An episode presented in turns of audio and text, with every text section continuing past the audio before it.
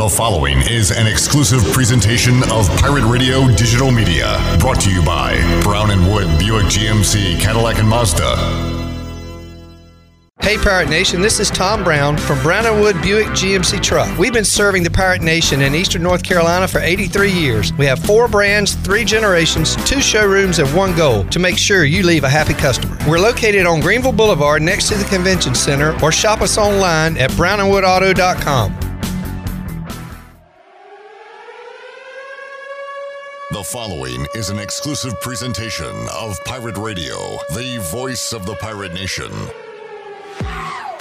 Welcome to Pirate Radio Live. You can paint this one purple. Now, live from the Pirate Radio studios in the heart of the Pirate Nation, here is your host, Clip Brock. Hello and welcome in to a Thursday edition of Pirate Radio Live. Clip Brock here with you inside the Pirate Radio studios, coming to you today on Pirate Radio 92.7 FM in Greenville, 104.1 in Washington. We're on 1250, we're on 930, and you can listen to the show online at pr927fm.com. We are also live on Facebook Live and on YouTube. You can watch the show there and uh, chime in and be a part of the show with your comments, questions, concerns, birthdays, anniversaries, any announcements you might need to make. Uh, we do have a birthday that we'll talk about momentarily. But uh, let me welcome to the show Shirley Rhodes, who is back in the producer's chair. Hello, Shirley. Hello, Clip. Chandler Honeycutt back in his video production seat. Hello. Thank goodness. Hello, Chan Man. And Mike Mullis is here inside the Pirate Radio studios, fighting through it. Hello, Mully. Hey, buddy. We will uh, talk to Mully. Uh, we got a big rundown coming up in just a moment. Coming up later on this hour, we'll talk some NFL and more with Jeff Nadeau, the big man on campus, will join us to maybe give us a play for tonight's uh, Hall of Fame game. Got some preseason football tonight. Uh, so it's something to watch. Not going to be that great. We know that, but I'll be tuned in at least for the uh, first quarter of it. At four o'clock, we'll talk all things football with Emory Hunt. Uh, he is on CBS Sports HQ, uh, Sportsline as well, and he covers FCS, FBS, knows a lot about the NFL. We'll talk pirate football, the American. Uh, look around the state of North Carolina and get his thoughts on a lot of football talk, topics coming up at four o'clock. The new dad, Stephen Igoe, joins us around four thirty as we'll talk ECU fall camp. No media availability today. Uh, we will have some audio and video from Mike Houston on Friday, uh, but no media today. We'll have some cuts from Mike Houston uh, in this show and some comments from Holton Ahlers and Jaquan McMillan from AAC Media Day. Got that later on. And then in the five o'clock hour, Troy D will be here and former Pirate Phoenix Evans. Who uh, is at uh, Epps Middle School, the uh, the former ECU player, now coaching and doing a lot of things. So uh, looking forward to catching up with the old pirate there, Phoenix Evans, in the third hour.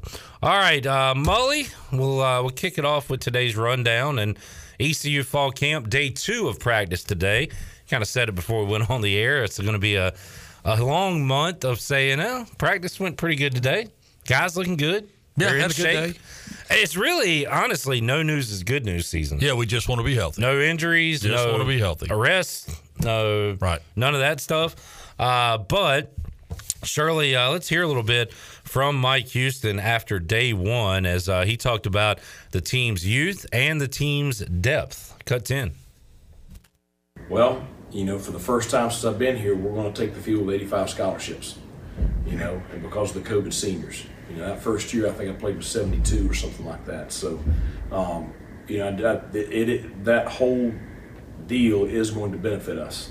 Um, you know, it's great because now all of a sudden, you know, Jason Shuford played a lot last year and he's got five years to play four. Now, is he going to be here that whole time? I don't know because you know those guys are going to graduate you know before their eligibility is up now. Uh, I'm just happy we got him here now, but I do think you know for the program overall, this whole mess is going to benefit us roster management wise. Um, I know you've seen a lot of stuff coming out of other other places around the country about you know how they're struggling to manage their roster because of this. Um, and that's going to be an issue with the high school recruits and having enough places to go uh, in the next couple of years. But for us, uh, it's going to be something to help us fix everything.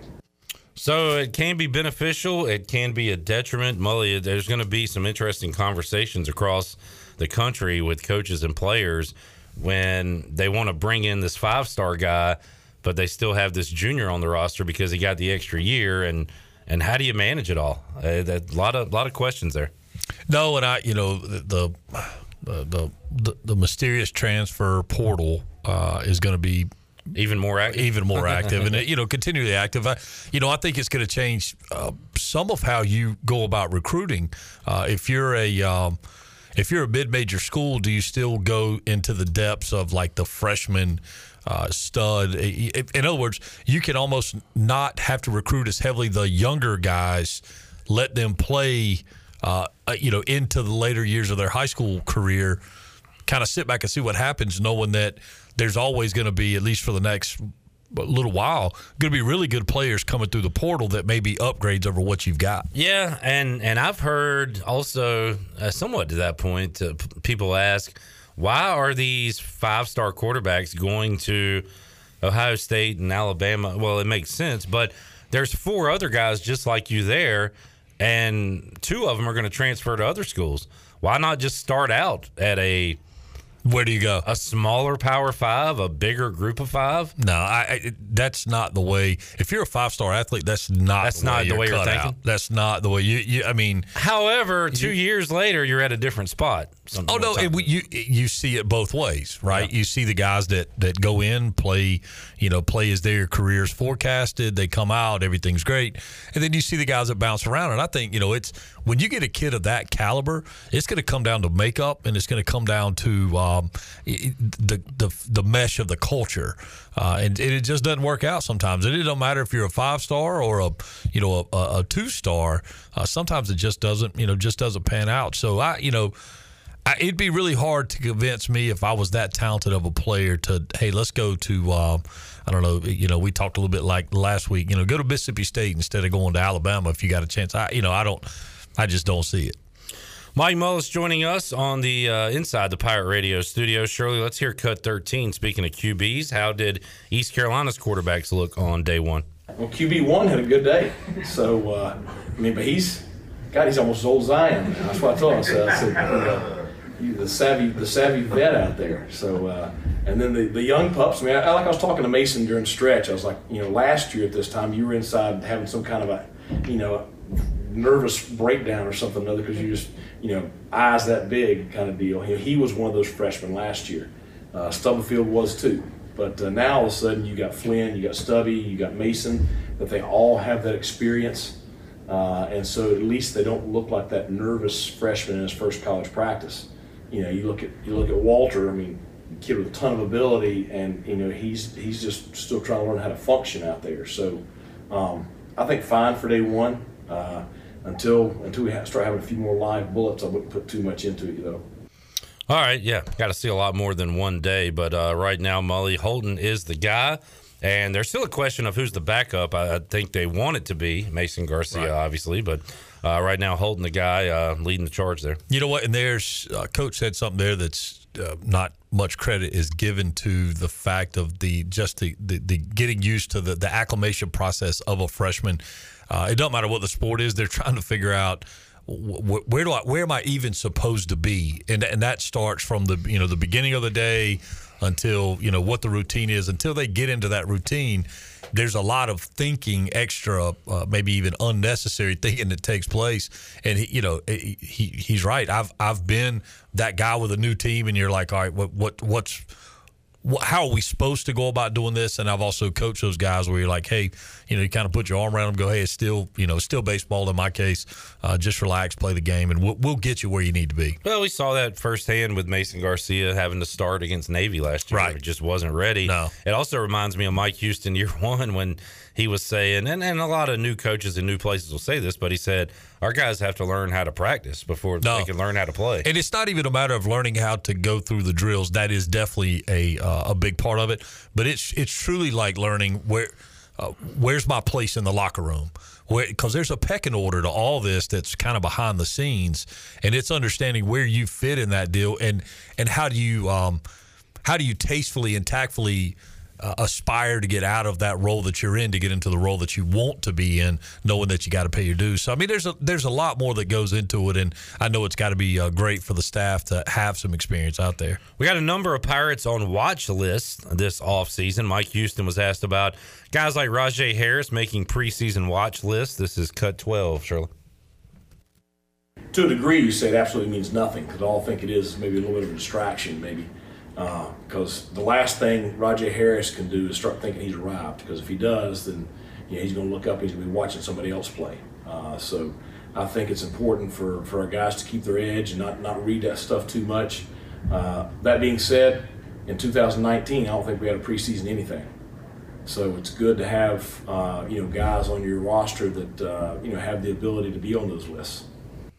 Good to have recognition. At the end of the day, who cares? Nothing's proven yet. So yeah, it is interesting, Mully, and you were a, uh, a former player, but a former coach too. To to hear coaches say we don't read the headlines and all that, yet if it's a slight against them, boy, do they read oh, yeah. that and use it as motivation. So you pick and choose, I think, what you read, right? It, yeah, it's almost like there's like when when you go into the coaching profession uh, at any level, it's almost like you you get brainwashed, or there's something like you, you hey, you got to read this book, or you because that coach speak stuff becomes so easy, and it just, I mean, it's just like I kind of uh, giggled a little bit. Coach used to why I hope he doesn't read this stuff and think he's arrived because, and that was a not a shot over the bow. That was a redirection. That was a hey, let's not worry about this stuff. Let's go out and take care of what we got to take care of. But found it interesting. He'll be watching somebody else play. That's that's coach speak. I uh, I almost single handedly took down ECU football one time, Mully, when I went out to practice and told Josh Hawkins he was on the midseason Thorpe Award watch list coming off the practice field, and he said, "I am." Really, I am, and got this huge hop in his step, and then like played like crap for four weeks in a row. Nicely to done. the point where Rick Smith was like, "Don't tell him that." Josh Hawkins had a case of the big head after he knew he was on that list. Thanks to Clip Brock. Yeah. Look, I, I, have been coaching a game, and I won't name the player, but it, this was during American Legion baseball at Guy Smith Stadium.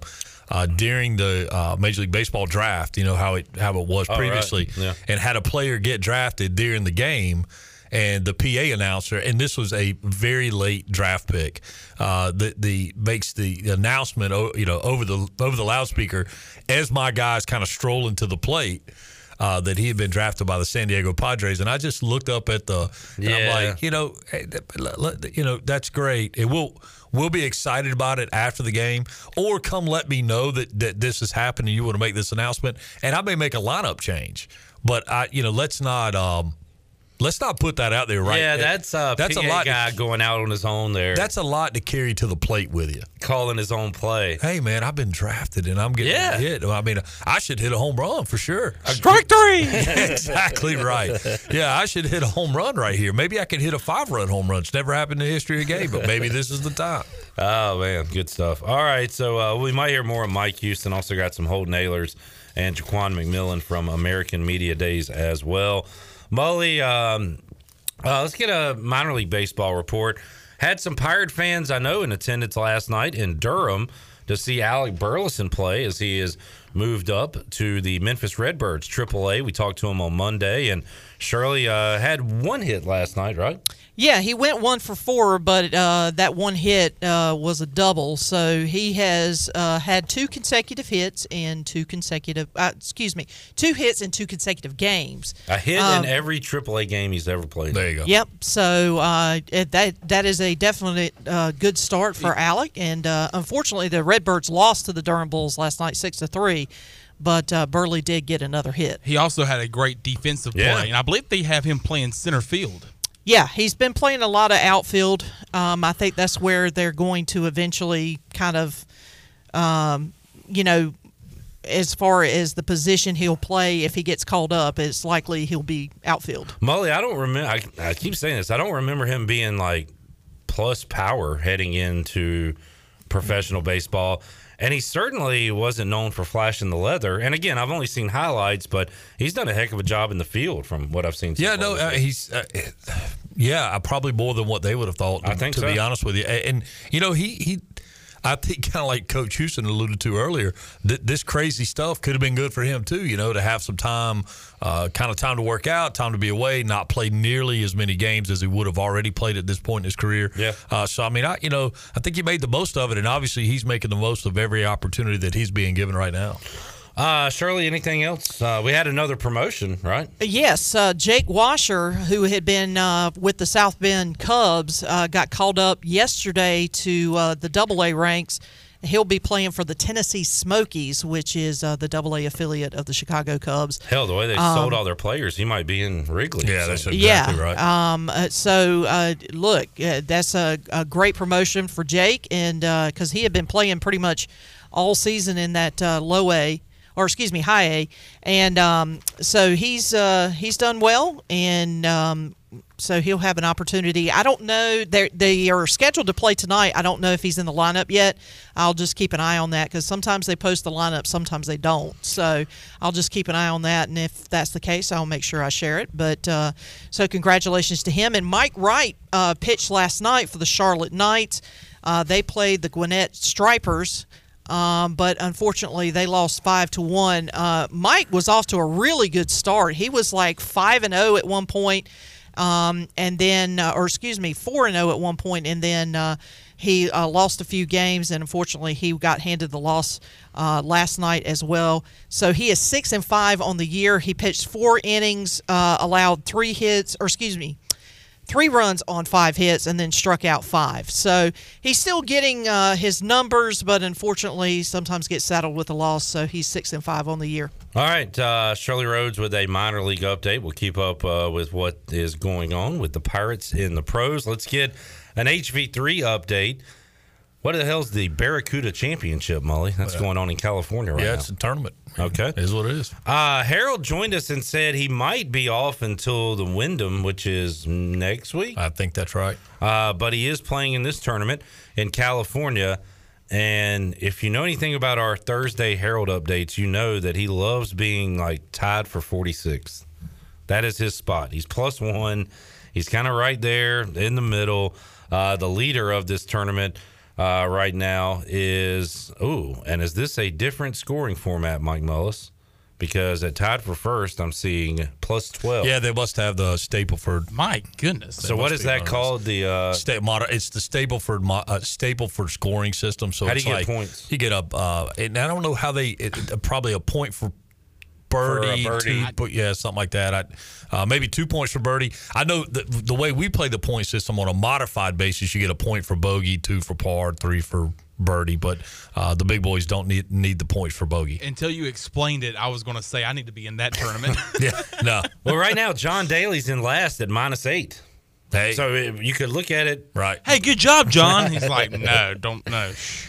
Uh, but uh, so yeah, different scoring system for this one. But Harold is uh, is going to need a good day on Friday to stay in this one, uh, and then he'll be in front of his home fans coming up uh, for the Wyndham.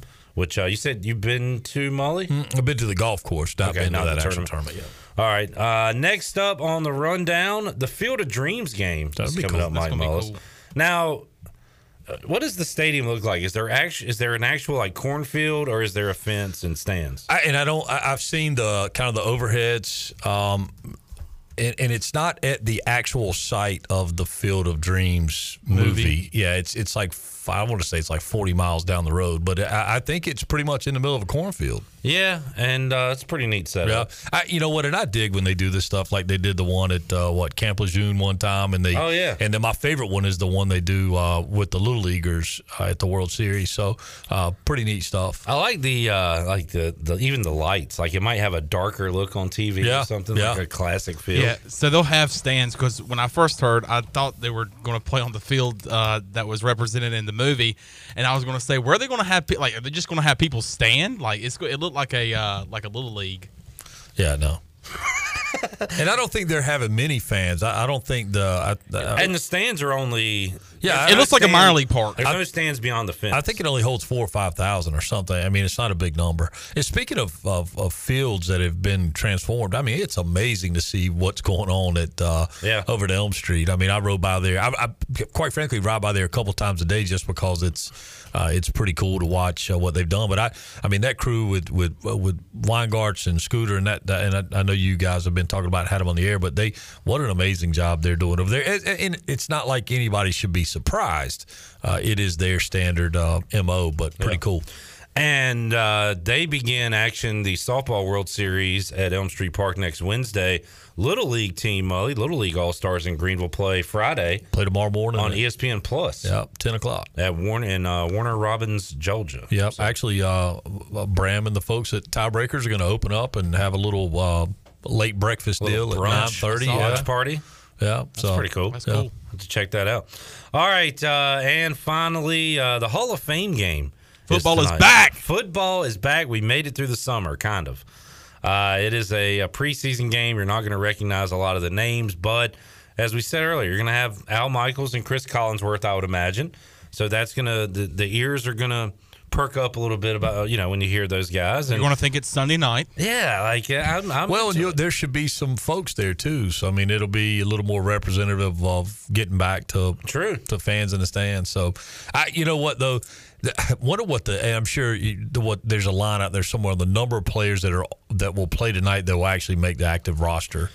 I, I wonder what the what they. I mean, it's got to be less than what sixty percent. Because right now the NFL changed it a few years ago. You have like ninety some They got a bunch of bodies out there. on your roster, and they do one major cut to fifty three rather than the dwindle down. So you got a ton of guys. There's a ton of dudes hanging out that are like, well, this will be fun, and you know, I get to wear the the, the uni and go out and do the deal, and this may be it. But and there's always a preseason star that ends up making it to like Victor Cruz came out of nowhere Yeah. with the Giants, and we were salsa dancing for for So years after that. The, Mo. Cow- the Cowboys have uh, hard knocks this year, and I believe one of the the, That's right. the second time, the first or second time they had it, Danny Amendola was uh, that's right, he was was, a, was a training call- camp darling.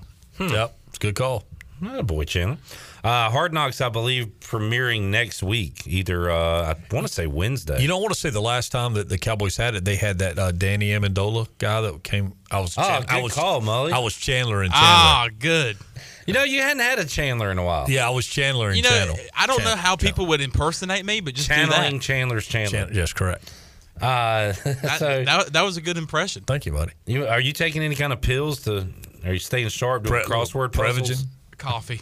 Coffee. Okay, it's for closers. I Yeah, heard. but now a lot of people tune into the Hall of Fame game, obviously, because it's the first football action we'll see all year. Do you Obviously. think? Do you think people? Good call. Do you, th- do you He think? did go Chandler on think that one. He did. Went right back to Do it. you think as much people would tune into the enshrinement ceremony on Saturday? Is that as big of a deal to the football game? First off, let's address this. I don't know if as much, but as many uh, would be probably correct. And I, uh, I Mully, would, we don't do that on this show. I would We not. do I would. I would not imagine that as many people will watch.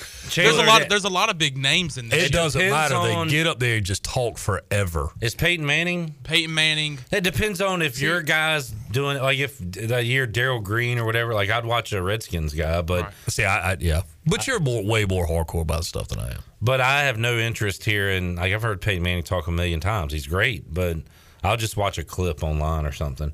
I mean, it, there's a certain point where there's okay, we've got enough Peyton. I mean, Yeah. we, we Peyton. He already, he's already the face guess of so what? many businesses. They're getting more this year. Did we? uh Were you here when we were talking about? uh No, it was Big Dog. It was. uh There's going to be like a simulcast on ESPN two with the Mannings during Monday Night Football. I, you know, I just, taken away from their Monday Night Football audience, although it's all ESPN. Right. But that uh, that kind of intrigues me. So I don't know. All right, let's get a break in. We'll come back. Can you hang out a few more minutes? Sure. Thank you. Sure. Sounded very. Man, I'd love to. That'd be All great. right, All go. More with Mike Mullis when we return on Pirate Radio Live on a Thursday after this.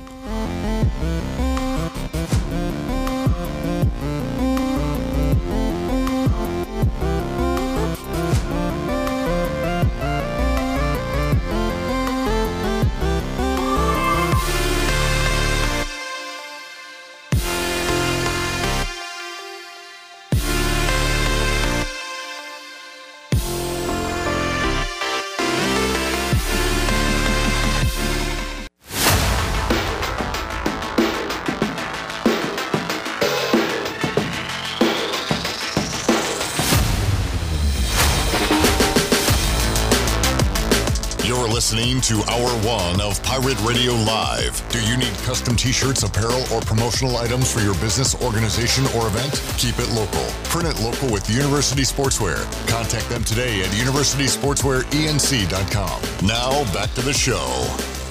Welcome back. Grab your amigos and head to Chico's for the best Mexican food and fun in Greenville. Come and enjoy favorites like shrimp tacos, steak and chicken fajitas, burritos, enchiladas, ACP, and more.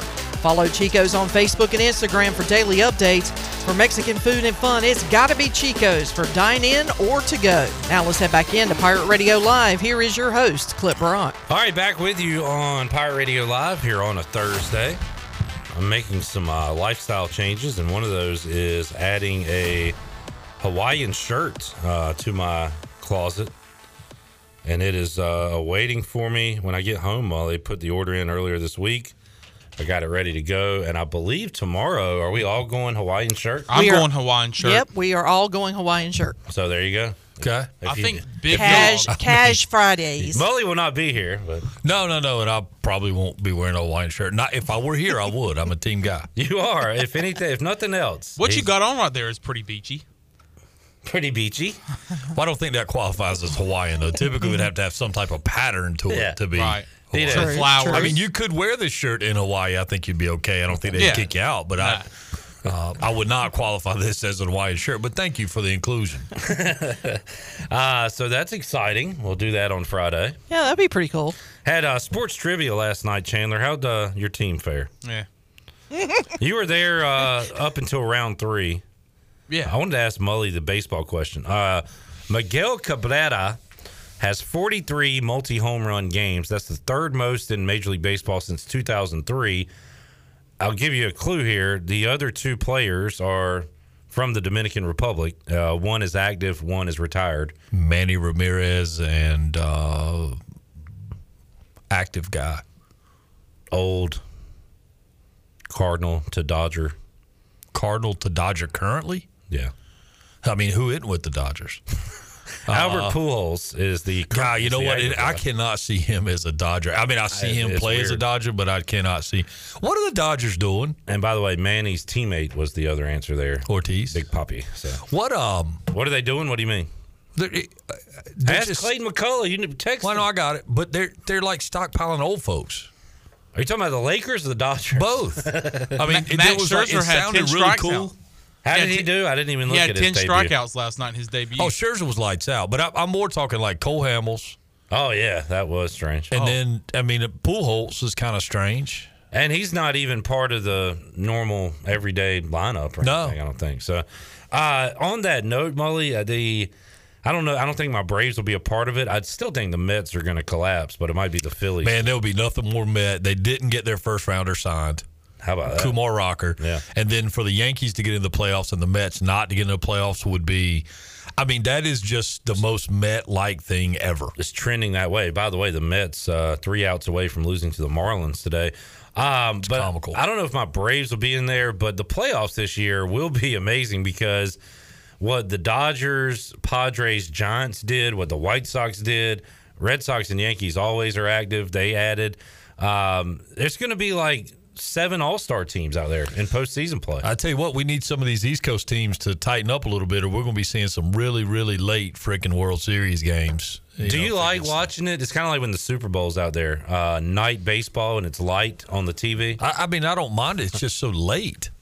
Well, they'll still start it at a normal time. Well, uh, well, you, they might push it back yeah, hour. yeah. Maybe but so. yeah, no, I don't. It, maybe nine twenty instead It- of eight. that's correct. Yeah. It, it doesn't bother me, but it's like you know, I yeah, it's. But I, I'd like to see some, you know, one of these East Coast teams catch fire. But I, it's it's almost a foregone conclusion. I mean, matter of fact, I think what they should just do is play around robin with the Dodgers, the Giants, and the Padres, and just you know let them let them fight it out. NL West is uh, is crazy this year with the what the Giants are doing. Mully, um, I don't think I have any more baseball topics. Wanted to ask you though. So the Olympics, you've been watching it all. Eh, some yeah. Same. Um, I know baseball plays tonight in the gold medal game or, or whatever time, six o'clock, maybe tomorrow morning or something. I think it's Saturday at six a.m. maybe it is. Yeah, So I you- just yeah. And by the way, I would like to catch that. Actually, they're in the gold medal game against Japan, Mm-hmm. right? Um, Who beat them earlier, if I'm not mistaken. They did. But the golf, so the golf in the Olympics is just like your regular basic Barracuda championship. It's just uh well, except they score traditionally. That is true. Why don't they do like people love the Ryder Cup, right? Like the team event. Why don't they have some kind of like threesome, foursome deal? So I heard Matt Kuchar talking about this. You know, he was a bronze winner in Rio. From where did he go to school? From here. I mean, from Wake Forest, Georgia Tech. Georgia Tech. I'm sorry.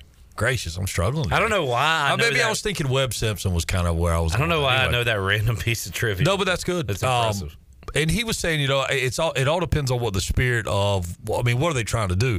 Are they trying to determine the best golfer in the world? Right. and so if they're going to do that, that's really the way they're going about it. Really, isn't a great format either because you don't have the best the, in the greatest world playing, there. right? Yeah. So, uh, so that's kind of a flaw in the system, and, and you know, I, I don't know. I, I I think we as consumers would obviously far prefer the team game, and then Yeah. it's a team medal. guys and, high-fiving. And look, I don't even think I, I think there's room for both. Even if Sure. they played a two day team event and a two day, and you know, there's been talk about having it uh, co-ed to where you're, you know, parents. cool, yeah, too. I think that'd be cool. So I agree with you. I would like to see that. Um, just from a consumer standpoint, but I really don't want it to take anything away from what we have now with the Ryder Cup and the President's Cup. But but it is the Olympics, and um, you know, I, it seems like that would be the way to do it is some type of team format. And we are, well, uh, just over a month away from the Ryder Cup. Yeah, this is a it- Ryder Cup year. It is uh it is all over us. Yeah, it's a it's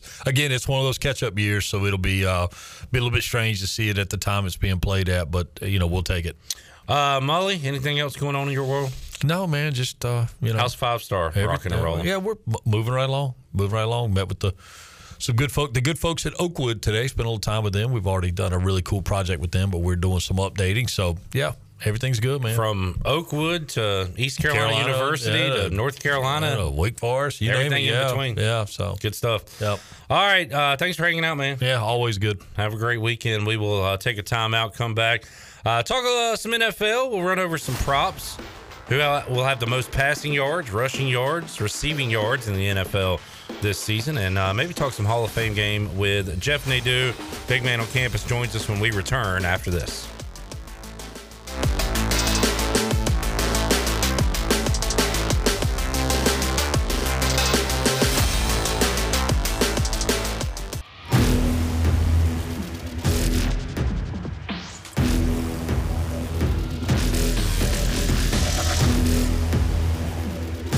You're listening to Hour One of Pirate Radio Live. Do you need custom t shirts, apparel, or promotional items for your business, organization, or event? Keep it local. Print it local with University Sportswear. Contact them today at universitysportswearenc.com. Now, back to the show. Welcome back. University PC Care has been Pirate Nation's go to IT expert since 2006. University PC Care are the local tech support experts for any of your business needs. Let University PC Care take care of it so you can take care of business. Visit universitypccare.com to learn more today. Now let's head back in to Pirate Radio Live. Here is your host, Clip Brock. All right, got the big man on campus, Jeff Nadeau, hanging on. We'll get to him in just a moment. But first, uh, we would like to wish a happy birthday to a man who does a lot behind the scenes and sometimes in front of the camera and microphone. Glenn Griffin, the big dog, is celebrating a birthday today. So I Big would, dog. would like to, uh, for Dog. us to Glenn- sing, dog. Glenn Griffin, dog. I would like us to sing happy birthday if you are riding in your car. Um, you, your kids, your significant other. I would like for you all to sing along. You guys ready? Yep. Here we go. Happy birthday to you. Happy birthday to you. Happy birthday, dear big dog. Happy birthday to you. Well done. That might have been our best. Okay, are we the new Brooks and Dunn? There was only two in Brooks and Dunn. I know. Wow. Brooks and Dunn. Uh, what he's trying to say is, Shirley, you're out of the band. You're out of the band, No, no, no, no. We're the Bee Gees. guys. That was actually pretty good. We're the Bee Gees. Hey, the BG, come on, Michelle. Oh, come on, shout! You want to come on my show? Happy birthday, big dog. We've got uh, some music trivia uh, coming up. Pirate Radio music trivia. Shirley versus listener Steve Hill. Nice. on Tuesday. Yeah, we've been jawing back and forth, so it'll be fun. You guys have been practicing on that app, right? Yeah, uh, That he got you hooked on. Yeah, Steve has this app. Uh, it's a music app that you can uh, you can just play. Basically, what it does is it plays a snippet of a song, and you identify the either the song or the artist. You get extra points if you get both. And he had a 228 game winning streak, which means Steve's been playing a lot longer than I have. However, um, due to recent events, I haven't been able to play much. By the So- way, I, let me just say, I mean, congratulations to you and Steve, but it's like, who sang this song? Stop, Hammer Time. Well, Like, yeah, it's like kindergarten. Oh, you're talking about the game they play? Yeah. It, It's Basi- super easy. Yeah, it is super easy, but I mean, there are times where now here's the thing. Obviously, because of uh, YouTube, YouTube. Tib. yeah. to- uh, rules and regulations, um, we you know it's difficult to play the song, so it's going to be a little bit harder because you're not going to hear the melody. You're going to be there's going to be instances where you're just going to read a lyric, and you have to give you know guess the song, and that's actually a little bit more difficult than you know just hearing the song and identifying it. So. Uh, it'll be interesting to see what happens. Uh, I mean, I hope I don't fall flat on my face, but we'll see what happens. All right. Um, guy that stole my dad's truck when I was a kid just sent me a friend request on Facebook. What? wow. Accept it and confront him. Wait, wait, wait, wait, wait, wait, wait. No, I need to know the. No. I need, I need this story. No, he's sending you a friend request so he can apologize. I mean, we've talked to him since then. They found the truck, apologized. Uh, no, he was like he was a kid, and uh, my dad's a farmer, so like a lot of farmers, they leave things unlocked. He's keys a in the bad car, kid, Jeff. so he could just get right into the truck at 5 a.m. in the morning and go to. But uh, yeah, he uh, apparently came to the driveway one night while we were all sleeping and took it, and him and a buddy were like just headed to South Carolina. Whoa. What in the world, Yeah. man? I mean, I would figure they just went joyriding like through a cornfield or something. Yeah, but they were. Uh, they headed. They were going you knew south this of the guy? border. yeah, I went to school with them. That's crazy. That's insane. Okay, wait, wait, you wait. saw him in math class the next week. Okay, so how did you? How were you able to determine who had taken the truck? I can't remember. It was it was found somehow, and like um, They fingerprinted the truck. They brought out CSI. it, it happened, if I recall, very quickly. Like the next, so that was I guess in the morning, like maybe the next day or that night or whatever. Like it happened very fast. I remember his dad because his dad was my. uh he had a brother close closer to my age. His dad was my little league baseball coach. like we all knew each other, so it was awkward. But like it was, uh it was a weird deal. It was. It so got- he pretty much started you every game from here on out, right? I got to as, clean as up. a, a as an apology Yeah. for his son No, it was a weird deal. But anyway, um, being a carjacker, truck jacker. now I have to decide if I want to uh, accept the uh, the friend request or not. Oh, the debate. Will, uh, will you decide by the end of the show? yes, I will. I'll have two hats on the table.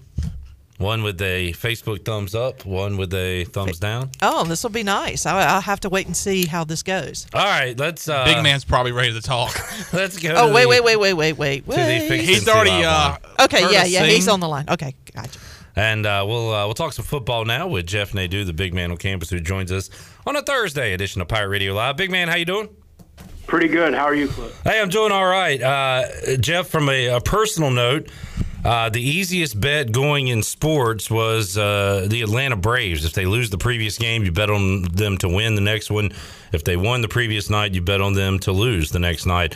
That streak finally ended uh, last night as they won two in a row. So, Jeff, right now, the easiest bet going is to bet Team USA men's basketball at halftime. I have jumped on this the last two games where they have looked bad in the first half and then pretty much dominated the second half. I have not watched a single minute of any of it, but I've been following along and I've been up late enough at night to get on them at halftime these last two games. But for whatever they're not doing in the first half, they seem to be doing it in the uh, second half of games. Yeah, this is kind of them just kind of think, turning on the Jets and, and, and just being better than everyone else. I mean, we heard about, you know, all the things were, were falling down when they, they lost that first game, but, you know, I, I just think they didn't really care or they were kind of tired and, and just out of shape, not ready to go. But, Yeah, they're they're good. Uh, they're going to win gold, and it's not surprising. I haven't watched it either. Um, I, I guess for me, I was just a little basketballed out, to be honest. Yeah. Uh, with, with the season going so late and the draft and that kind of stuff. So, um, yeah, looks like they're going to cruise to a gold medal.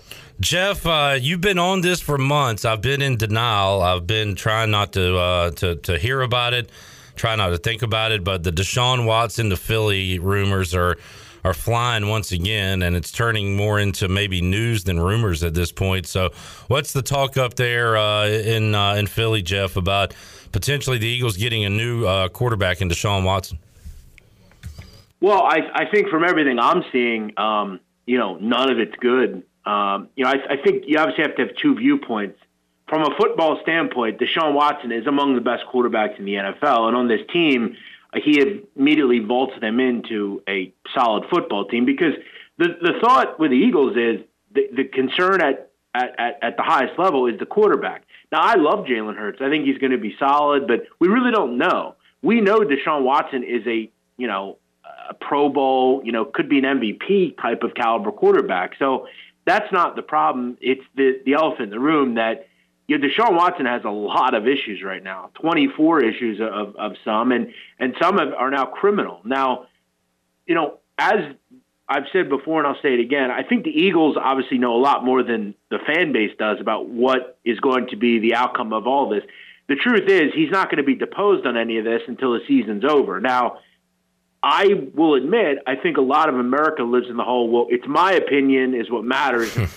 yeah. Oh, that's not how it works at the end of the day, the NFL has literally no basis, frankly, uh, to suspend him. He's not been charged um, with, with, crimes. He's not being deposed, and frankly, he has a, a trial or, or, a deposition to prove his innocence. Now, I, I, think he'll play this season, and I think the Eagles are looking at it there. But I also have to ask, like, what what would be the issue here? Is he going to be? Will he be suspended? Will you be without him for two years? Is stuff like this true? Is 24 people lying. I, I don't know. I'm not a lawyer and I'm not someone that's going to depose anybody, but I think the Eagles are, are surely the team that is most likely to, to, to take him in. Um, if you ask me as a fan, do I want it to happen uh, from a football standpoint? Absolutely. I, I, but I, I don't think that we can obviously live in that world because there's a lot going on outside of it.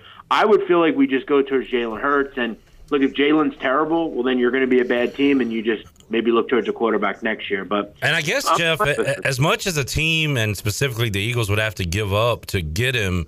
Like they're not going to do that without knowing he's available to play, right? I mean, that would be a super risk to do it like say today and not know what his future is playing football in 2021. Right, and uh, like like I said, I think in 2021 he'll probably play. I I, yeah. I I just don't really see anything valid, you know, argument. They can because he'll just say, "Well, I didn't." I, there are allegations, you know. I, they're not convictions; they're allegations. Yeah. That's the that's the main thing here. But uh, you know, we'll see. I think with Deshaun Watson, um, you know, the Eagles have a problem sometimes with just taking shots on things, and you know, I, I want them to, to see with Jalen Hurts, but they did it with Michael Vick. If yeah. they could somehow keep Jalen Hurts somehow in all this, and still make the trade, then I'd be okay with it. You know, but it seems like Hurts would be the one in this trade if they get him back. Are you so? Are you? I, I don't know how split the fan base is on this, but are you one that thinks Jalen Hurts could be a winner there in in Philadelphia, if not this year, in the future? I think the the fan base is surely in favor that Jalen Hurts is the guy, but okay. this fan base is largely, at least from an Eagles standpoint, I mean, it's football here. That that's the main sport here. So every fan has the thought that the Eagles are going to win the Super Bowl this year. right. Um, and I think a lot of them love Jalen Hurts. I haven't really heard, if I have 10 Eagles fans, I think nine, possibly 10 would say they like Jalen Hurts and they're excited about him and they think he'll be good. Jeff Nadeau joining us. Jeff, uh, I'll put you on the spot here. Didn't give you any topics to study, but I'm looking at uh, some props we have not really touched on in the NFL so far, and that's most passing yards, most rushing yards, most receiving yards. We'll start with passing. The favorites are pretty obvious with Mahomes, uh, Dak Prescott, Tom Brady up there as well. Then you get to Josh Allen fourth. Who, uh, you know, outside the obvious, would you look at here? A Justin Herbert in year two. Matt Ryan could be playing a lot of garbage time minutes and and lighting it up. Matthew Stafford with his new team. You got Rodgers down there. Anybody? Uh, Kyler Murray is way down there as well, although he does a lot of damage with his legs. Uh, any quarterbacks outside of the obvious you might take a stab at here with most passing yards in the regular season? Yeah, I'd be looking at Matthew Stafford. I, I've said again and again, I, I think he's in a really good situation down there uh, or over there in, in uh, L.A. Plus, we, we have to talk about the fact that they're pretty weak at, at running back. I think this turns into, you know, a, a 65, you know, 35 uh, offense as far as passing the football. Um, they have a kid that can gunsling it around. They have an offense that is very much going to be pass heavy. Uh, we know that Sean McVay likes to do that. I think they use a lot of split back stuff. They involve the running backs. Um, you know, they don't have a guy now that you know, especially with Cam Akers out, that you want to kind of use as a power back, and, and, and they're going to run the ball a ton. I think he's kind of an interesting guy. If he could stay healthy, obviously his, that's always the problem with him, and, and whether he could stay healthy. But you look at their skill position players. There's a ton of speed there. Um, there's a lot of young speed there. There's some veterans there. There's some guys that can catch the football and be high level receivers. Um, I, I like a lot of what they have over there. Yeah. A pretty good offensive line. I think Stafford's worth maybe a look. I'm with you. I, am really high on Matthew Stafford uh, and the Rams in 2021. How about receiving yards? DeAndre Hopkins, Stefon Diggs at the top of the list. Justin Jefferson coming off a great rookie campaign uh, going uh, into year two. And then you got names Kelce, Ridley, Metcalf. Um, you've got two Titans that are close on the odds list, Jeff. They kind of cancel each other out, I think, in AJ Brown and Julio Jones. So, how about a uh, any receiver stand out to you that's maybe not uh, as obvious as the ones on the top? Yeah, I think honestly with this, like a team like the Titans, I would have no interest yeah. in betting this because there's just guys that, as you said, cancel each other out, and there's going to be too much ball uh, sharing there. Um, you know, when you look at a, a top scorer in the NBA, you know, Allen Iverson was perfect because there was no one else in that team that scored really. Um, I would look at Stefon Diggs. Surely, I think he. I mean, he's the main guy in that room. I mean, he's going to get a ton of targets. You know, we have Cole Beasley. We have a, a thought that he may not play this year. I, I, I, you know, I think we have to really come to that realization with him. Like, he's not going to get vaccinated. Like I, and I don't, you know, I don't know we'll see what happens there. But you know, I think he's uh, as far as Stefon Diggs, the guy. I mean, it, it seems like he generated a really good rapport. It seemed like if they threw the ball five times, they were throwing to him four out of those five times. So yeah, I, I, would take a shot with him probably. Calvin Ridley kind of fits that category too, Jeff. But Stefon Diggs is a known commodity at this point. Ridley, his first year, really being the guy, but uh, there's not. And they always they always lead the league or right up top, leading the league in um, in, passing frequency, so, yeah. so passing percentage. But yeah, I would stay away from like Cardinals a lot of because I think their offense would be pretty dynamic. Um, Davante Adams may be a good example of what you're talking about too, yep. where he's a man on a, an island, kind of. Sure. Yeah. All right, and uh, as far as rushing goes, your names at the top: Derrick Henry, obviously. Uh, Dalvin Cook finally was healthy last year, put together a good year. Uh, Nick Chubb, Christian McCaffrey off injury.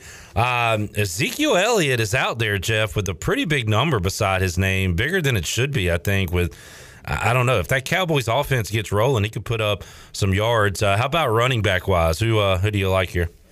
Yeah, I think he's one of the more overrated players in the NFL, in my opinion. I, I I'm just not that impressed ever with him. I think they're going to throw the football out as well. Um, I, I would look towards Dalvin Cook. I mean, I, I think that offense is, you know, wh- where do you go, right? I mean, I, I think it's clearly a, a run-first offense. It's kind of what it is. It's, it's pounding the football down the throat of their opponent. You know, I like Thielen and Jefferson Shirley, but you know, I think he's a real feature in that that uh, that backfield and you know, he's another one you kind of want to see how healthy he is. But, you know, I don't think you can go wrong with just kind of taking the, the chalk here in, in yeah. Henry. And, and, you know, what about your boy down in Carolina, you know? So.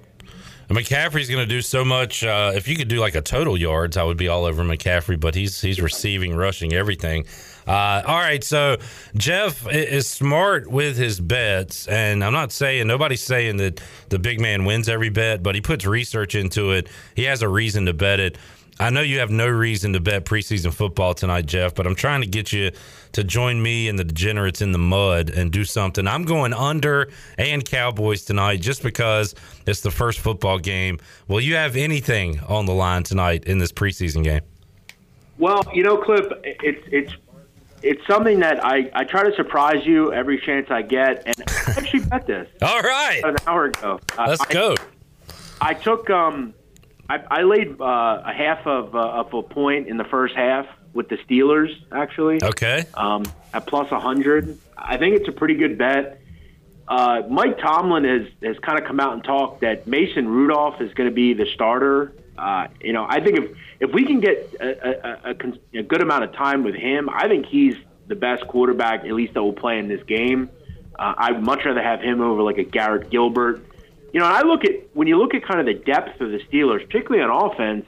I think there's a lot of things to shake out. I, I like Freiermuth, this tight end out of Penn State. I think he's a guy that is going to be a guy that, that gets involved. Anthony McFarland out of Kentucky. Um, uh, you know, I, I like their offensive line. I think there's a lot of position battles up front, a lot of good play probably out of them. You know, Dwayne Haskins, maybe we see him at some point. I, I don't hate him either. I think he's a better option probably than some of the, the quarterbacks for the Steelers. So I think hmm. what we have with the Steelers, you know, James Washington as well. He's trying to kind of show his solid, you know, uh, as a solid role in this team. So I'm going to go with them. I think they have a lead here in the first half. Um, you know, I think they probably lose the game, but if there's like a halftime, full time, maybe I have interest there as well. All right, I'm going to lean lean towards the Steelers. And Jeff, uh, you know, I, I doubt preseason football is something you get into, but is it possible to even see like lineups, who's available, who's not for these things moving forward this preseason? Um, yes, I, th- I think if you read into the media and stuff, yeah, sure, but point being, it's hard to know who's going to be on the field and when they're going to be on the field for these things. So better to stay away, obviously. Sure. Yeah. Exactly. Uh, what else you got going on, uh, Jeff, in the world of sports and uh, and gambling? Anything else? Uh, baseball? Anything else going on? Well, you know, it's um, it, it seems like all the time. You know, I, I'm I get calls all the time from people. I get DMs all the time. Hey, you interested in doing something? Hey, interested in doing something? Um, I've, I've actually over the last week got a, a really kind of interesting opportunity that I'm possibly going to work on that is really kind of outside of the box, uh, kind of melds two interests that I have. So, you know, and that's something I haven't really talked about at all. So I'm hoping that all kind of can work out. But, you know, really just getting ready for football. Um, you know, I, I am going to be uh, on Pick Central, which I know you, I don't know if you were going to allude to, but I'll just say it. Um, you know, we'll see what happens there. Yeah. You know, there, there's always wild things going on in my life. Um, and I, I just try to make the best out of some of them, see where they all go, and yeah. So yeah, football. Well, I look forward to seeing you Monday on uh, Pick Central at noon there with Barstool Sports. That'll be interesting. So. Uh, a lot of a lot of storylines leading into that big man. Also, the host of the Sit Down podcast. Folks can tune into that for uh, Mafia history. Our Chandler Honeycutt has been downloading and listening to some of those, Jeff. Uh, so keep up the good work there, and we'll uh, we'll uh, reconvene with you Monday afternoon, man. Sounds good. Yeah, I'm trying to meld clip football, gambling, and the mob all together in some way. So well, stay tuned. If anybody can do it, I'm assuming that'll be uh, you'd be the person to do that. Yeah. Thank you, Jeff. Uh, have a good weekend, man. All right, brother. Take it easy. Jeff Nadeau joining us on the Fixed NC Live Line Hall of Fame game coming up tonight, Cowboys and Steelers. We will take a timeout, come back. We will talk some football with Emory Hunt, football game plan, CBS Sports HQ. We'll get his thoughts on the Pirates, the American, the ACC, talk some NFL, and more when we return on Pirate Radio Live. Back with you after this.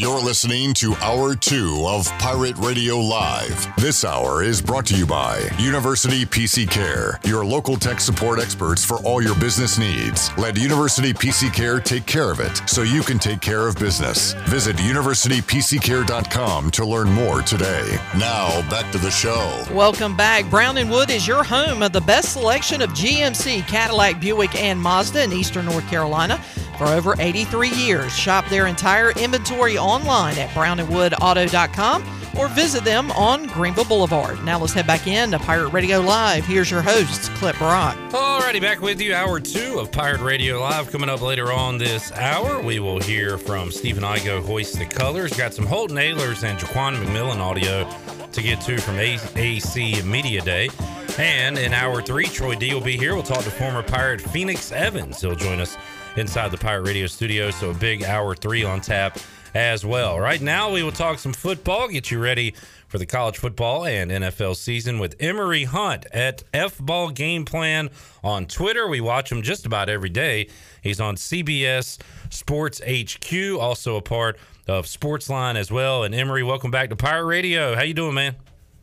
I'm doing fine, man. I appreciate you guys having me on. Yes, sir. And uh, Emory, we're going to go over a, a, lot of topics, a lot of teams today, but we're going to start with East Carolina, year three of Mike Houston, and the media poll in the American was released earlier this week has the Pirates eighth in the league. Holton Ahlers' back at quarterback. In fact, Emory, like a lot of teams, a lot of returners on the Pirates with uh, players getting that extra year. So Mike Houston finally has a little depth. He's finally got uh, some of his own recruits in. We'll see if it pays off on the field. What's your take on uh, East Carolina and how they stack up in the American this year?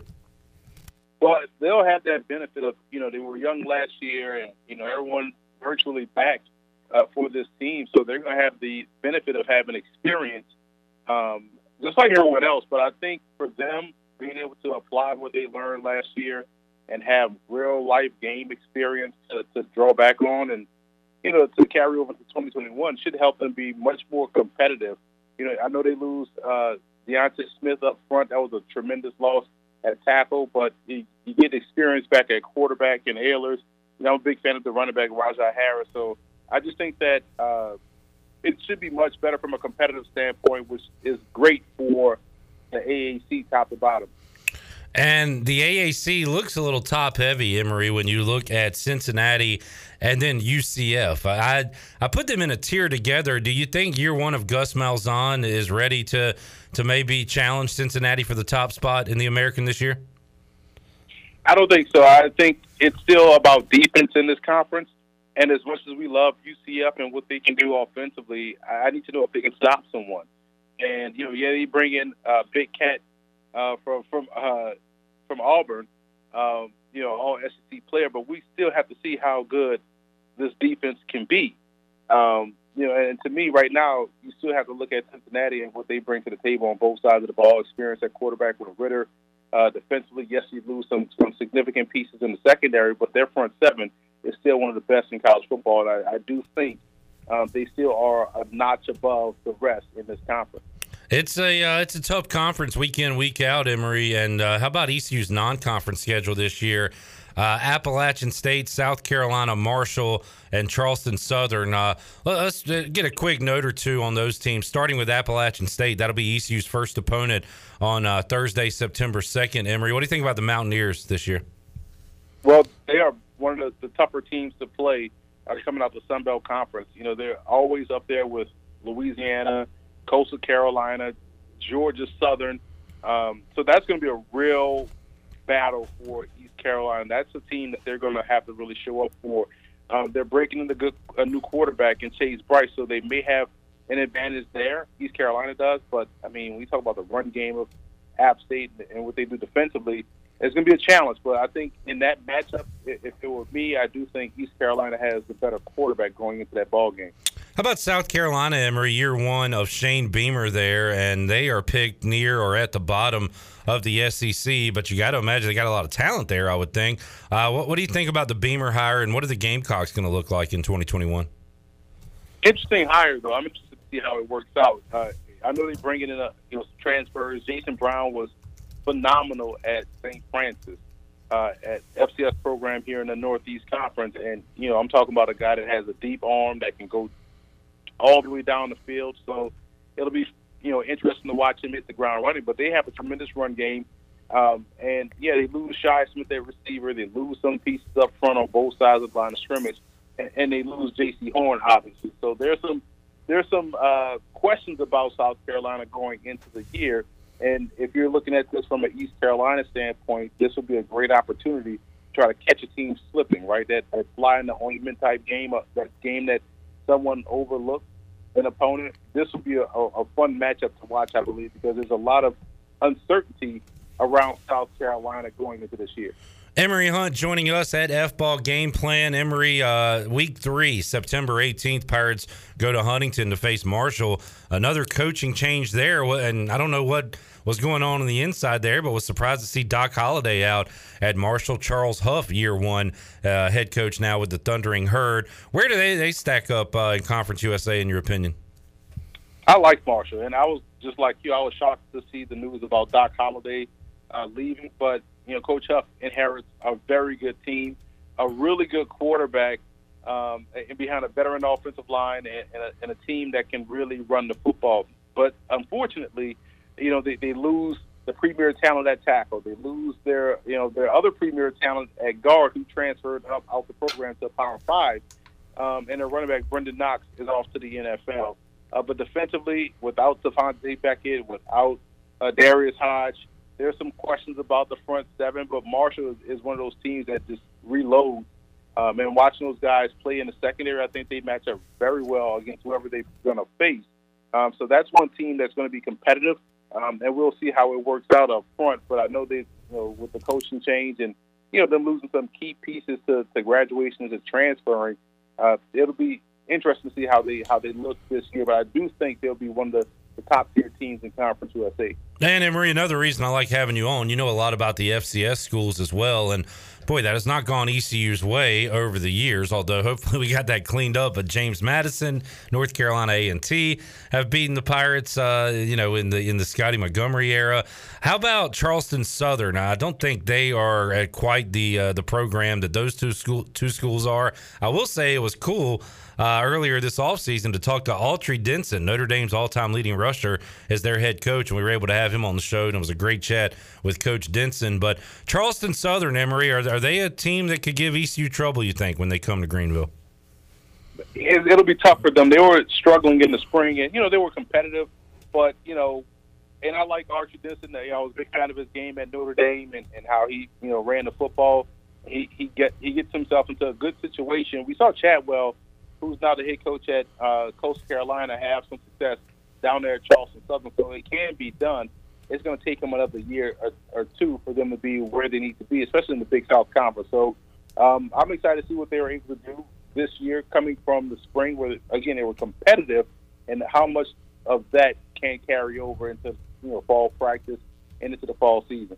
Emory on joining us. Emory, let's uh, head west uh, from Greenville, North Carolina, a little bit and go to the center of the state and talk about the ACC schools and who's at the top of the uh, the North Carolina ACC schools. Emory, do you go Mack Brown and and maybe the most talented quarterback in the country, Sam Howell, or do you like what Dave Doeren and the Wolfpack are doing, coming off a good year? who's the best team in the state uh, when it comes to the Atlantic Coast Conference?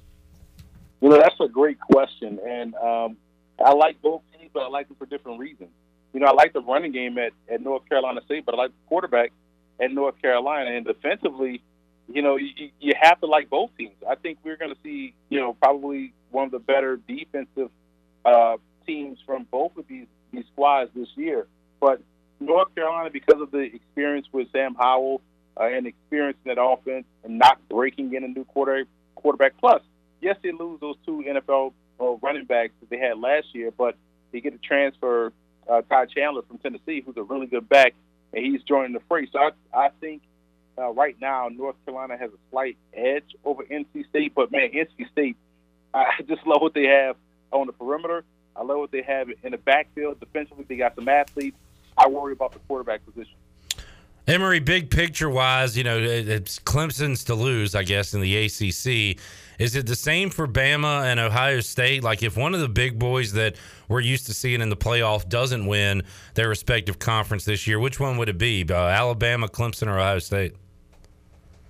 I think it'll be Clemson mm. um, because you have you have North Carolina that, that can play. You, you saw them get have trouble last year with Boston College before they came back and won. Miami has an experienced quarterback in D'Eriq King, yeah. but Miami is so inconsistent, you know, and you don't know which Miami you're going to get on any given day. We just talked about NC State and how their defense should be good. There's a lot of expectation uh, right there in Raleigh. Uh, so I think Clemson has a tougher chance. Uh, Ohio State is, is unique because they're so doggone good on both sides of the line of scrimmage. I think in the backfield they're going to be fine. Uh, yes, they're breaking in a new quarterback, so that's going to always be a transition. But I think defensively and their ability to run the football should be enough to give them a nod in the Big Ten. Talking to Emory Hunt, going over uh, college football. Emory, how about what's happening right now? Uh, Texas, Oklahoma, off to the SEC. If they play out their granted rights deal, it won't be until after the 2025 season. Uh, Mike Aresco and the American have appeared to be pretty aggressive here, trying to add Big 12 schools rather than get poached by the Big 12. You've seen stories about Kansas potentially going to the Big Ten, a Big 12 Pac 12 merger. I don't know, Emory. How do you even begin to to, to look and, and see what's going to be the case in college football three, four years from now? What do you think it's going to look like? It's going to look ridiculous. I just wish we can go back to a smaller regional conference yeah. setup, man. The money going to come regardless. The money was going to come when TV got more, uh, you know, prominent around the different conferences. The reason why you had those conferences and those big TV deals because TV was more linear now or then, you know, as opposed to what it is now. Everyone's on TV now, so I feel like if you're good, the TV and, and all those big contracts will follow regardless. So I wish we just go back to more of a regional, smaller regional, you know, conference that makes sense. Um, you know, but if you're looking at the AAC, I mean, they're, they're in good areas too, you know, and I think, yeah, they can absorb a, you know a team in, in TCU or something like that, or you know Baylor, all those Texas Big uh, Big Twelve schools, because they got a, a base in Texas already with SMU and uh, Houston. But if you're the Big Twelve, I would try to focus more on someone like a BYU, you know, someone like that, or someone within that footprint. Try to get Nebraska to come back out of the Big Ten into the Big Twelve instead of, or maybe you reach out to North Dakota State you know, it's hmm. just trying to grab everybody, and, and you know, everybody can't be in the SEC, and you can't have 20 teams in the Big Ten, and you can't have teams on the East Coast in the Pac-12. Just like I just wish we just stop the nonsense and just get back to you know smaller conferences to where it makes sense and, and help strengthen those rivalries. Yeah, well said. I mean, we say it a lot, Emory. Not a lot of common sense uh, goes into this stuff anymore. Uh, Notre Dame, you know, at, at some point, Emory, uh, are they are they okay with the NBC, Peacock, whatever they got going, that they can continue to be independent, or are they going to have to jump to the ACC, the Big Ten, hell, the SEC? Who knows at some point? What do you think about Notre Dame in the near future? They make the most sense to me in the Big Ten. Yeah, they're like Penn State. When Penn State was independent for that you know long period of time, you're right there in Big Ten country. Go ahead on it and jump in the Big Ten. Notre Dame should do the same thing you got Northwestern right there. You play a lot of Big Ten schools anyway. You got Northwestern right there.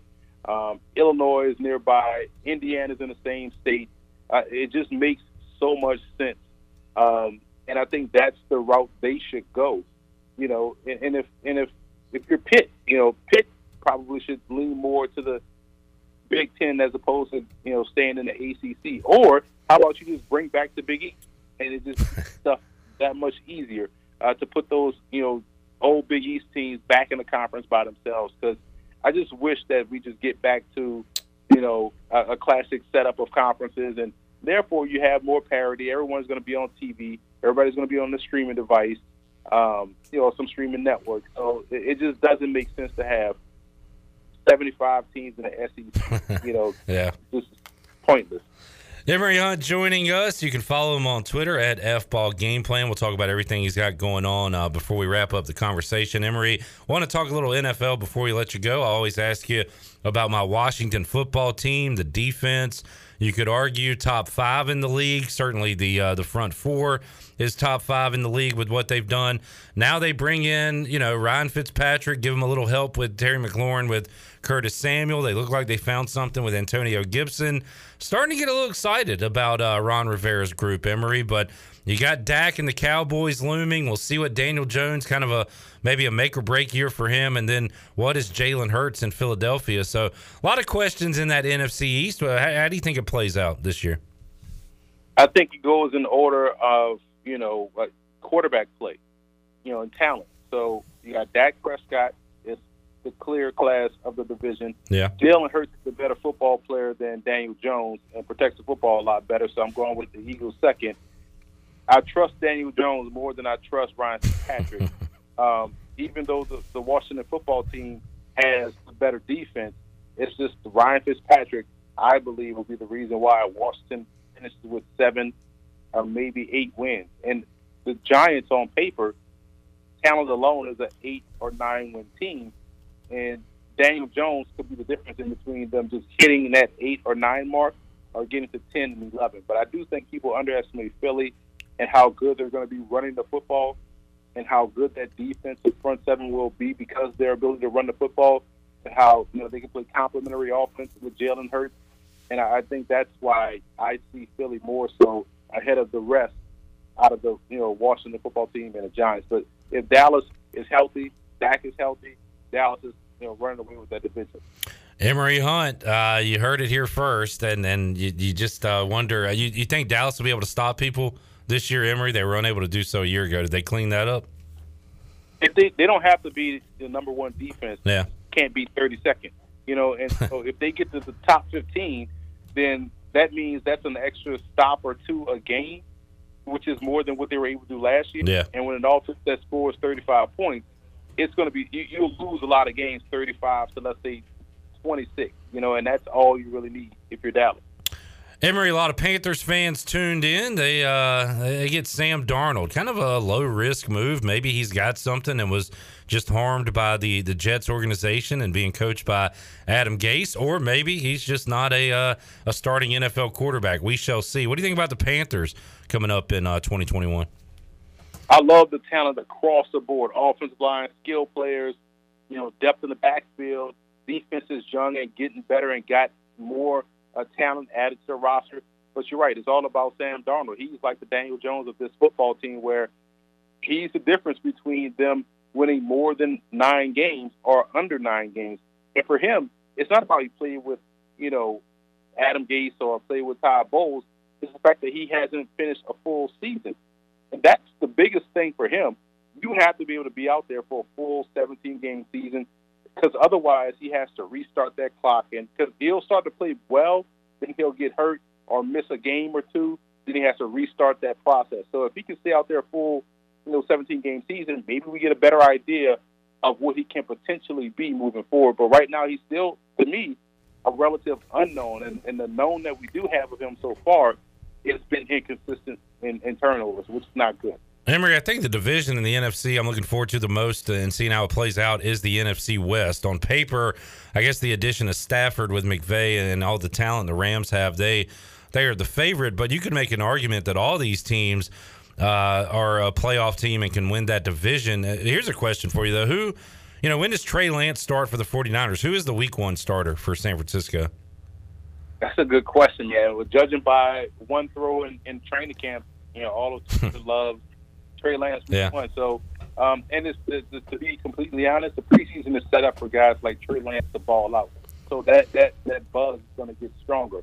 But I do think we'll see uh, Garoppolo start week one, with Lance probably starting by week three. Emory, uh, is it still is is the NFC Tampa Bay's to lose, or do you have somebody up there uh, above them? Dallas is the team to watch, man. And, and here's the thing: people talk about people talk about the Buccaneers as if they went 17 0 last year. Right. Uh, theoretically, the Bucks should have lost all those playoff games outside of the Super Bowl. The Saints had them beat until Jared Cook's arms decided to not work. He fumbled that football.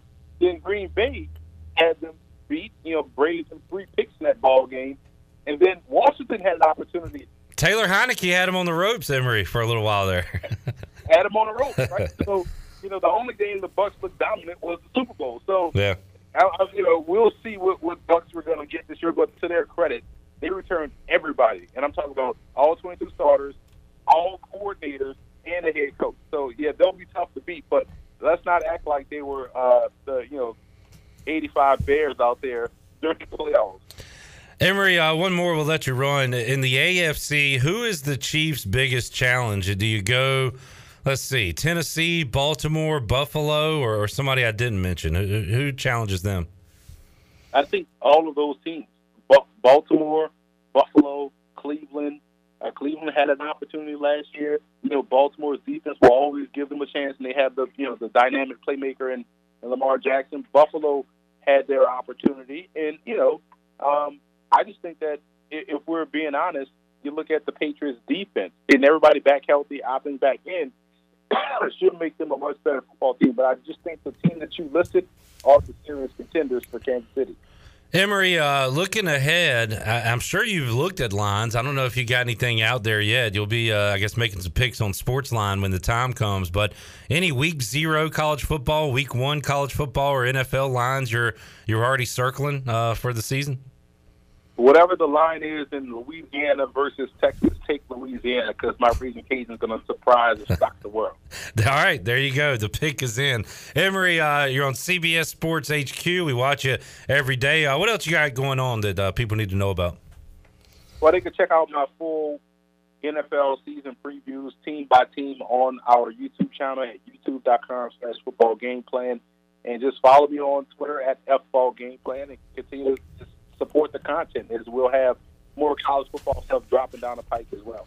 Emory, always enjoy the chat, man. I uh, hope you enjoy the football season. We'll catch up with you again down the road, man.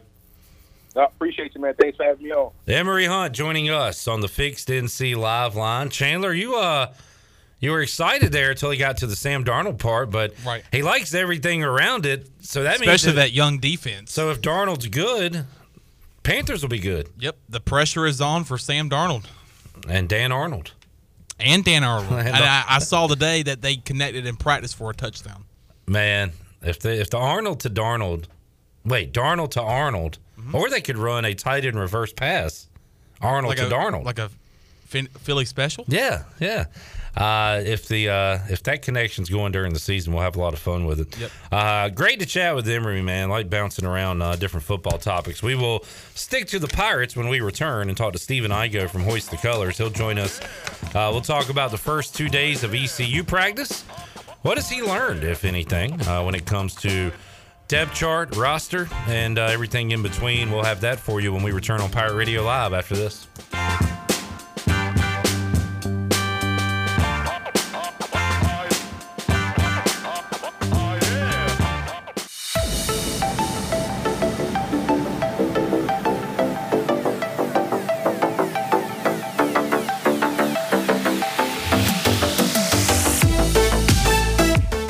Listening to Hour 2 of Pirate Radio Live. This hour is brought to you by University PC Care, your local tech support experts for all your business needs. Let University PC Care take care of it so you can take care of business. Visit universitypccare.com to learn more today. Now, back to the show. Welcome back. UBE has an has been an ECU tradition for over 50 years. Shop online anytime at pirateware.com. UBE has the biggest and best selection of ECU sportswear and accessories for pirates of all ages. Every day is game day at UBE. Now let's head back in to Pirate Radio Live. Here's Clip Brock. All right, rolling right along, hour number two of Pirate Radio Live here on a Thursday. Coming up at 5 o'clock, Troy D will be alongside. We'll also welcome on former Pirate and now the head coach and AD out at Epps Middle School. Phoenix Evans going to join us inside the Pirate Radio studios at 5 o'clock. Before we get there, we got a lot of Pirate football to talk about with Stephen Igoe from Hoist the Colors, who joins us on the Fixed NC Live line. Igoe, how you doing today, man? Doing good, Clip. How about yourself? I'm doing great. Uh, we got football on tonight. Are you going to watch? Uh, what's the over under? Let's say five and a half game minutes of the Hall of Fame game. Over or under? How much you watching tonight? Under. Man, I'll be surprised if I even turn on a minute of it. I just can't get into yeah. preseason football, especially the Hall of Fame game. is like I feel like the starters don't even play. No, they're not. And if it was the Broncos, how much would you watch? Probably five minutes. Okay, so my over under was a better uh, question for your team, not for the Steelers and Cowboys. All right, uh, Stephen, it was not a media availability today, day today for ECU football. We'll have some comments from Mike Houston following Friday's practice, but today was day two of practice, Stephen, and it's very early on, but judging by, and I, I always commend you, you do a great job um, with your, your VIP practice reports starting to learn at least what the first team offense is going to look like or did look like on Wednesday. And what did you learn, Igoe, specifically about the offensive line? Um, I know you have been interested in the center position. with Fernando Fry and with Avery Jones sliding over there. That was uh, that was one thing you you had an eye on. So what did you learn about that? So uh, yeah, I had heard that they were planning to roll with Avery Jones as starting center to begin preseason camp, based on how it ended in spring, and that uh, held true. They rolled with Avery Jones. Uh, again, this is just the what we saw in the brief availability in the walkthrough period. Yeah. Uh, you know, he, he was the starting center. They had Nishad Strother and Sean Bailey at guard, and then Bailey Malovic and Justin Chase at tackle as your starting offensive line. So, and you know, who knows if that'll last up until the season? You have injuries, you have performance. Uh, how they draw it up on paper. Very rarely does day one practice how the coaches think is going to go in their mind kind of play out, whether it be health or performance related. So I think there's a lot that can change between now and then, but it's clear they want to let Avery Jones run at center and kind of see where see where it takes them. And if you think about it, it does make sense. I mean, if you get Avery Jones, who's one of your better guards, into the game in a different capacity at center, uh, then you can utilize uh, more of the guards. And really, when I look at ECU's offensive line, I think they have more interior guys than tackles, and that allows you to kick Strother you know, who can play tackle, but probably is more of a natural guard. Inside, of course, you got Sean Bailey. Then you can use Fernando Fry, Trent Holler at either of those three positions. You got some other young interior guys too. So I just think having Jones at center allows you to maybe rotate a guard a little more. It also gives you a more athletic center. Uh, you want your center to be one of the more athletic guys on the entire line, and Fernando Fry moves pretty well. But I think Avery Jones, as a four-star recruit out of high school, is a little bit different animal you know, when it comes to athleticism, speed, upside for an offensive lineman. Yeah, I mean that's a good point. And if it doesn't work out, you just go back to the well with Fernando Fry, who's a guy you can count on uh, to get the job done. So no harm, no foul. But uh, they are trying to roll that. Igoe when you saw Bailey Malovic, did he look any more like a Division One uh, college football tackle? Uh, was he able to to put the weight on this offseason?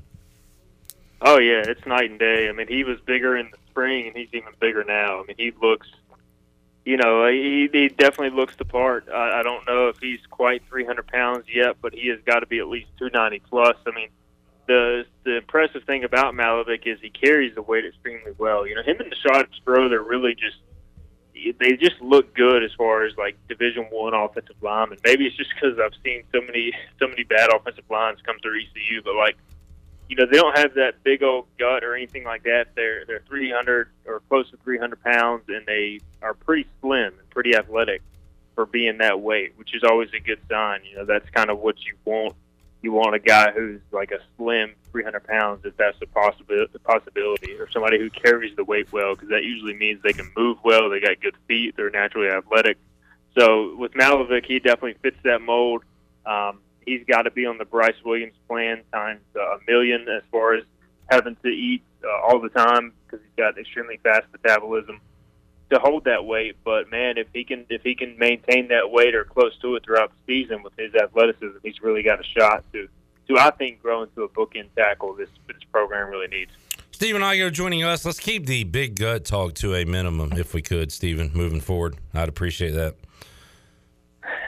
I'll do my best, man. I mean, I can't make any promises. I mean, I think that you, uh, if you can wear a Hawaiian shirt and pull it off, yeah, um, maybe I can carry it well. Yeah, you can carry the weight well as well. All right, thanks. Uh, Noah Henderson, Igoe, has returned to football activities. Uh, 100% go. He missed last year, and that was a, a huge miss for the Pirates at tackle all 2020. Ha, you know, have you been able to see any of him as of yet, Igoe? And uh, how quickly are they ready, you think, to throw him back at uh, a starting tackle position? Yeah, he was out there yesterday, and he was moving pretty well from what I could see. He was going through the rest of the workouts like everybody else. Uh, I think for him, it's going to be how does he look when the pads come on? You know, with a back injury, yeah. an offensive lineman, they have to bend so much, especially an offensive tackle. I really am curious how he's going to react to that.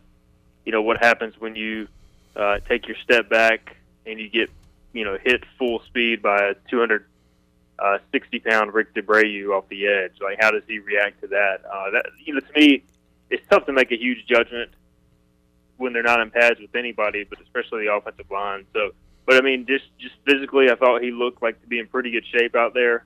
You know, compared to when I saw him uh, last year at this time, he, he's lost he's lost some significant weight, trimmed down quite a bit. So Yeah. Uh, he looks to be in good shape, and, and looking forward to seeing how kind of his body reacts to uh, some some physicality and all that in the days ahead. Stephen, uh, something we will discuss throughout uh, fall camp is what does the running back situation look like behind Rahjai Harris and Keaton Mitchell? Uh, after one day and, and seeing it very briefly, who looked good? Igoe as far as the young RBs. You know, just watching drills, I thought Pop McKay has the look of a running back. I mean, he just he he, he fits the bill. He's kind of got that uh, low center of gravity, but wide shoulders, compact build that your really good running backs have. Kind of similar to Rahjai Harris. Um, you know, I didn't get to see much of Jamani Wilson. He was out there. I still think that the dark horse to watch is Macy O'Donnell. I mean, he's the uh, preferred walk-on. Has been the program now. This is his fourth year. Uh, primarily a backup receiver and special teams guy in the past, but now has been moved to running back. And I just think they want a guy who can maybe catch the ball out of the backfield in certain situations, be a different dynamic threat. He's got some speed. He's not the biggest guy in the world, but I think he's really got a chance to carve out a role in the running back room. You know, probably not going to be a starter. Might not even crack the top three, but that doesn't mean he can't play. You know, uh, five to ten snaps a game and have a role, especially as a pass catcher. I mean, he's a he's a former receiver, and he was a very good receiver at East Carteret High School. So he's a guy that you know is going to be able to catch the football. And, and when they were running routes yesterday, just you know routes on air, uh, he easily was the best back in terms of catching the football. You know, McKay uh, looked okay uh, as far as catching the ball, but uh, it, can, it comes easy to Donald, and I think that that's something they can take advantage of. We look for any inkling of, of news or something we can use to to take into the season with us, Stephen. And the other day when I asked Mike Houston about the running backs behind Harrison Mitchell, Macy O'Donnell was the first name he brought up. Should I read anything into that? I'm going to, regardless. I just think he's a guy that's earned the coaching staff's trust. I mean, Yeah. he's been in the program, and like even when he was a redshirt freshman in 2019 as a third string receiver, I mean, he's basically been stuck behind Tyler Snead to Hatfield in the slot the last two years. So they might just find some way to, to try to get him the ball somewhere else. Yeah, and he's a guy that I remember as a true freshman when Tyler Snead emerged in 2018. Talking to people in the program then, they were like, you know, not only do we have Tyler Snead, but we have this Macy O'Donnell kid who's got a chance to be a player in time as well. So, Yeah. Um, you know, we've seen it so many times over the years. You know, I've kind of been waiting on him to emerge. I just think he's been stuck behind a similar player in Snead, and now that they moved him, uh, you could find a way to get him on the field. But at the least, he'll make an impact on special teams. Stephen, you uh, were you able to get a look at the tight ends at all? Anything stand out of that uh, that uh, busy position group? you know, very briefly, I just thought uh, I saw Aaron Jarman. I thought he looks well put together. Obviously, haven't been in a college football program for three to four years now. Looked like a uh, proven commodity out there. Yeah, he was going through blocking drills, and it's, it's safe to say he looked like uh, the most confident, proven commodity of a blocker that I've ever seen. What's interesting that the tight ends were working next to the offensive line with Shankweiler and Coach Scott as far as just working on blocking technique, really hammering it home. That's something we haven't seen as much of in the past. More days, guys working out the receivers. Um, but they started practice working out with the offensive line, doing some blocking stuff. And ju- man, just the sheer number of tight ends and offensive linemen, like it's hard to even pick the guys out because it's like a small army. And you compare that to three years ago, Yeah. and it's it's so night and day, man. I mean, you, you know, Mike Houston's first year, they had like Anthony Watley and Yeah. Jeremy Lewis in the tight end room, and they had like eight offensive linemen that could play. So it's it's just it's such a difference. It really is, and um, we'll see how it translates this year.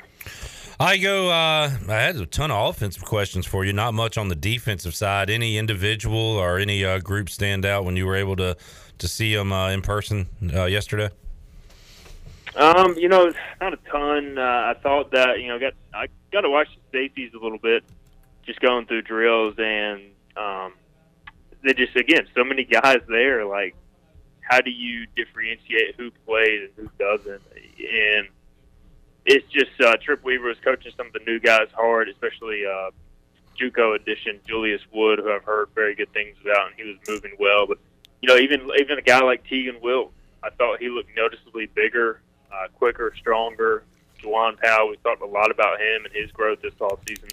Like those two guys kind of forgotten when you look at DJ Ford, uh, Jaira Wilson, some of the new, some of the more familiar names in the secondary from the spring, and the the additions. But we, you know, I think the the return of Tegan Wilk and Juwan Powell and their progress is just as important as maybe some of the additions that we see in safety. So, um, Devin King, another new guy from Marshall who looked very quick out there. Uh, Kingston McKintry is a JUCO kid. He was actually sitting out yesterday, so I'm not sure how long he'll be out at safety. But Demetrius Mooney was running well. I mean, they have so many guys at that safety Sam position that it's fun to see. But those are the guys that kind of caught my eye. Looking forward to getting back out there tomorrow. You know, we're only allowed 30 minutes, so Yeah. usually I try and focus on one position group, and we don't get a lot of team time. So it's more like, hey, I'm going to watch these guys go through drills, kind of evaluate their movement, what type of shape they're in, and kind of make mental notes each position uh, every time out there. Stephen, um, just curious. We were talking about this with Bryce Williams and Nate Connor yesterday, and of course, Nate Connor runs the football program at Conley, and Bryce Williams has been through both college and pro training camps. And we were talking about conditioning tests, and like famously, I remember uh, when Albert Haynesworth kept failing Mike Shanahan's conditioning test every day, and he'd have to retake it. And I remember asking, we talked about Mike Houston, uh, talked to Mike Houston Monday, and he said when everybody shows up Wednesday, they'll be ready to go. Do you think um, is that something they did with Big John maybe before this fall camp begins? Do they not have a, a test on Wednesday? Do you know anything about that? I honestly am not sure uh, either way. I Yeah. think that they have some sort of uh, conditioning test, some sort of metrics you have to meet. Yeah. Um, I'm honestly not sure though. I know when when Ruff McNeil was here, they definitely had a conditioning test because I remember him mentioning multiple times that Terry Williams was the last one to finish, made it. um, the Swamp Monster. Yeah. So, uh, yeah, I don't know. I mean, it's just uh, that's something I would have to ask uh, Big John if we could ever get him for an interview or uh, Coach Houston. Good stuff. Uh, check out hoistthecolors.net. Igoe uh, does his VIP observations. Stephen, anything else uh, you got to plug today? Uh, we just dropped our latest podcast, uh, first time since I had a baby. Uh, so it's been a, been a little bit, but dropped our receiver position preview podcast. A couple weeks behind me and your Mm-hmm. preview podcast. So we got some changes, and um, we'll see how it goes. Got some interesting over unders as well. All right, I will tune into that because I'm fascinated to to see who's going to be the guy behind the knowns with CJ, with Snead, with Omotosho, who's next in line. So I will be uh, tuned into that. Stephen, thanks for joining us, man. Have a uh, fantastic weekend. Hope Slater and Erica are doing well, and uh, we'll talk to you again soon. All right, appreciate it, guys. There is Stephen Igoe, Hoist the Colors, joining us on a Thursday edition of Pirate Radio Live. Let's take a time out. We'll come back and wrap up. Why are you shaking your head, bruh? You got something to say? Say it in the microphone. Was that supposed to be funny? Take a time out, come back, wrap Was up. that supposed to be funny? Shut up, Mully. Enough of you. Enough of you, Chandler. Do we not agree? we'll be back with more after this.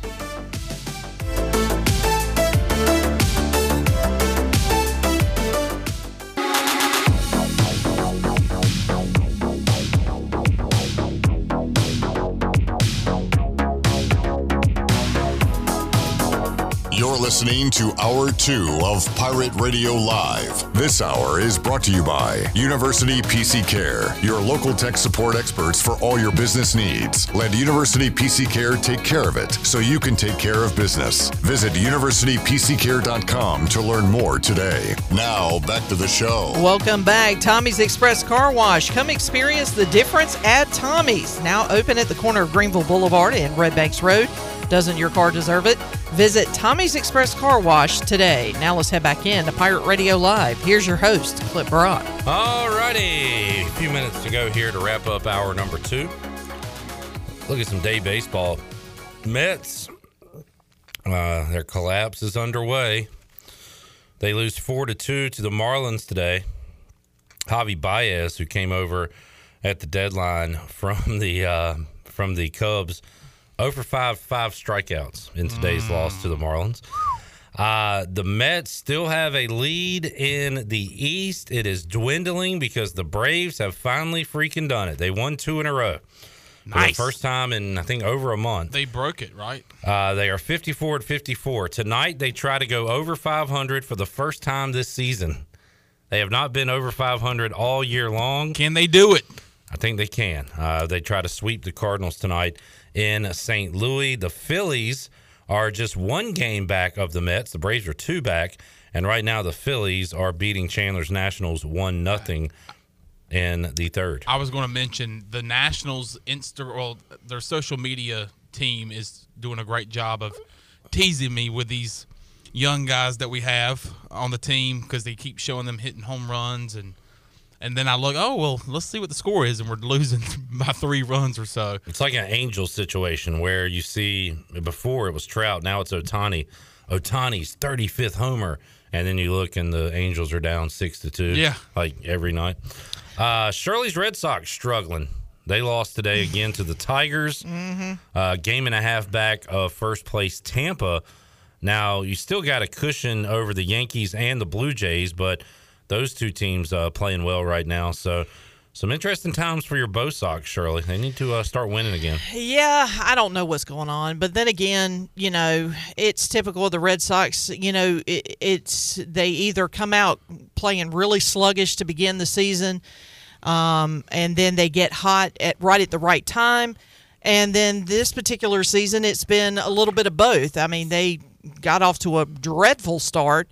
Uh, and then went on a hot streak, and now they've gone cold again. So you know, it's typical baseball. Uh, I'd rather just wait until you know the postseason and see what they can do there.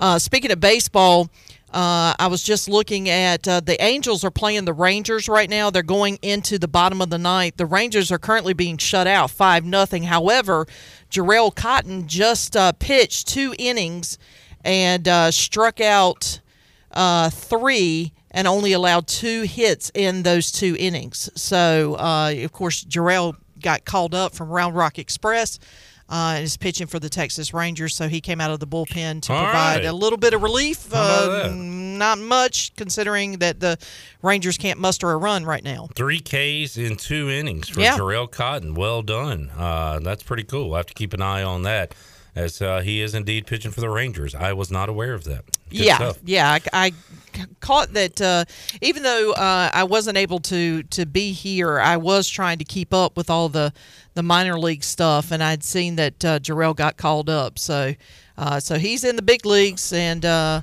uh, we'll see what happens. Tough league. It's a tough The league. big. But he's a good kid. He is a good kid. Um, tonight, I'll ask you the same question I asked Igoe. Over five and a half game minutes. How much football you watching, Chandler? Um, I don't know. I, I'm gonna probably go under. I already took um, the under in the game and the Cowboys, so I'll be watching over five and a half minutes tonight. Okay. I'm gonna be locked in. Nice. I'm gonna come in tomorrow in the three o'clock hour with Tony Dunn, and I'm gonna have a full recap. And- I'm gonna be talking about players you've never heard of.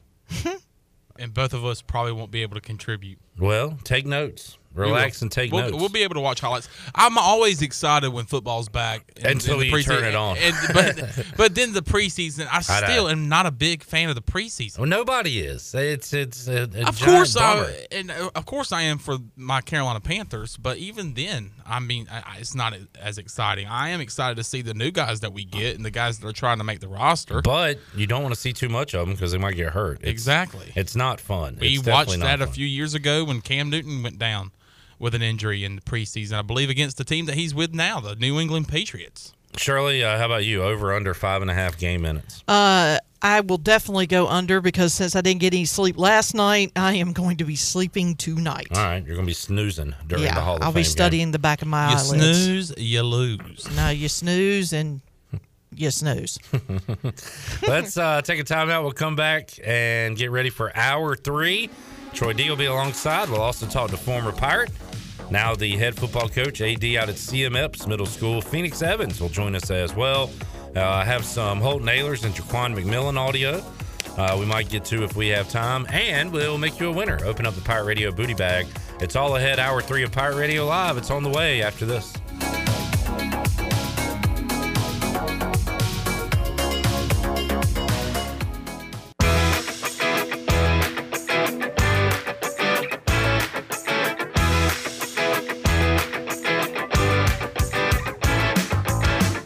Listening to Hour 3 of Pirate Radio Live. This hour is brought to you by Carolina Hardscapes. Making memories with your family and friends is what life is all about. If you have a dream of having a backyard patio fireplace, pool walkways, fire pits, or more, then Carolina Hardscapes is the place to call. Get started on your dreams today at Carolina Hardscapes on Fire Tower Road, across from Bostic Sugg Furniture. Now, back to the show. Welcome back. Are you one who's been waiting before trying CBD? Well, ENS Hemp is the area's leader in CBD and they want to educate you on how their products work. Get relief from stress, anxiety, fatigue, pain, and PTSD today at ENS Hemp on Fire Tower Road near Sam Jones Barbecue or online at eshempcompany.com. Now let's head back in. Pirate Radio Live. Here's your host, Clip Brock. All right, hour three of Pirate Radio Live. We got a great giveaway coming up this hour, so stay tuned for that. We'll open up the Pirate Radio booty bag. Troy D alongside for hour three. Troy, how you doing? Doing good, Clip. Good to be back. Good to see you again. Absolutely. Great to see you. A special guest in studio as well, former Pirate, now the head football coach and AD at CM Epps Middle School, Phoenix Evans, joining us as well. Welcome to the show, Phoenix. I thank y'all for having me. And Phoenix looks like we could put him back on the line at ECU. He looks game And I- ready. you know, he, he you played for Coach Shank, who is Yes. back too. And he, you know, we just get him a new jersey, and get, and get him a new, you know, slot him in there. Could have used you last year with all the injuries and everything on the O line, Phoenix.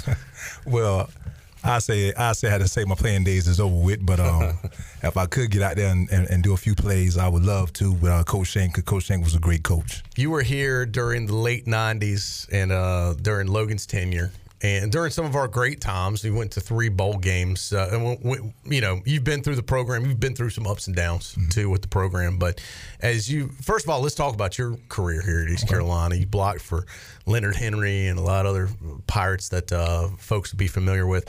When you look back at your playing days at East Carolina, what are, what are some of your favorite memories? Uh, I had a lot of uh, favorite memories. I would have to say one would be uh, the win against Miami um, down there in the 1999 after uh, Hurricane Floyd. Um, another uh, huge one would be actually my first game traveling to West Virginia, or actually my first game going to Charlotte. We played at uh, the, uh, Panther Stadium. Yeah. And we had West Virginia. Um, and I think The the- backyard uh, brawl, I think they called that. game. Exactly, Yeah. exactly. And then what happened was um, uh, we saw a message. I think Coach uh, Connor saw a message saying uh, the West Virginia Mountaineers' first two games are two cupcakes. Oh yeah. So Okay. uh, once we won the game, uh, Coach um, Coach Connors had shirts made said, "Oh, I thought we was cupcakes." So Yeah. that was actually exciting. So yeah, a lot, of, lot of, lot of uh, great memories. A lot of guys I blocked for. David Garrard, like I said, Leonard Henry, Jamie Wilson. A lot of guys I had a great experience.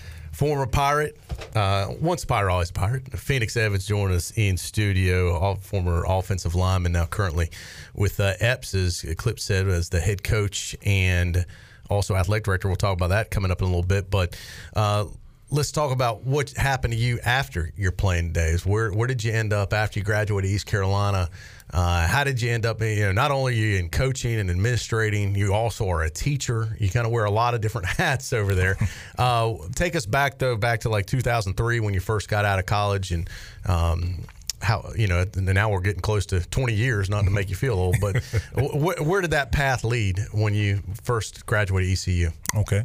Uh, what I I tell my students now, like, make sure you know what you're doing. Once you um, make sure you have a, a goal set that you know what you plan on doing after school. Again, I can be honest with you. I didn't know what I wanted to do after I graduated, so therefore I went into you know financing automobiles for uh, Regional Acceptance Corporation. Then I started mentoring. Mentoring is very exciting, where I was able to uh, you know relate to some of the kids in this area, um, take them out of some situations, um, some some bad situations, but uh, that's how this journey started. So you kind of found your passion after graduation. After graduation. And, and you're like, hey, look, and nothing wrong working at regional acceptance. And th- those folks have made a lot of money, and you probably could have if you decided to stay that path. But that wasn't your passion. Your passion was mentoring young kids. Exactly, exactly. So that that started all this. That started where I'm at now, mentoring, then getting into coaching, and um, found my path here teaching, like you said, teaching AD and uh, head coach. But again, I love the kids. I always been, you know, go hard for my students. So again, that's why I'm at now. That's what that's what leads me to now um, being a um, head coach, AD. Well, your uh, your teacher. path is an interesting one because you spent time with uh, at JH Rose. You were two years on the staff there. Wh- When you have two state championships, when you were there with Greg Thomas, you were. We had uh, Brian Blick on the show yesterday. Was he was he on those teams? I would say Brian Blick might have been a s- uh, s- senior my first year there. Yeah, he's uh, now the director of football ops at Navy. So we had him on okay. to talk some Navy football yesterday. Great guy, great guy. You were with Lonnie Baker in Kinston. You did some time. uh, You went to uh, a state championship with him. You were at Welcome Middle School with Troy Smith, another former Pirate. Uh, you were telling me about the the semi pro team you were involved in, assistant coach, the uh, NC Rebels.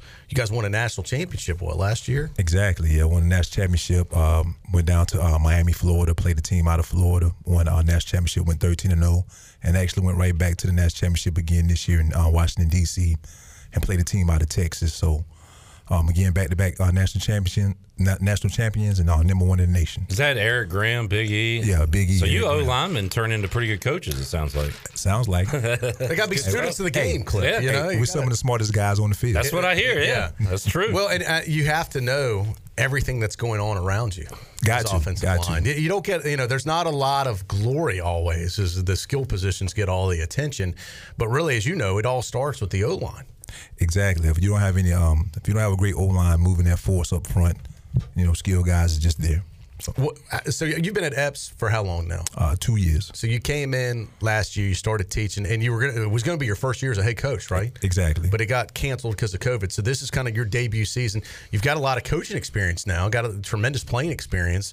This will be kind of your debut as as head coach, Phoenix Evans, correct? Exactly. You nervous about being, you know, being the guy? That's one thing being an assistant, but now everything's on you.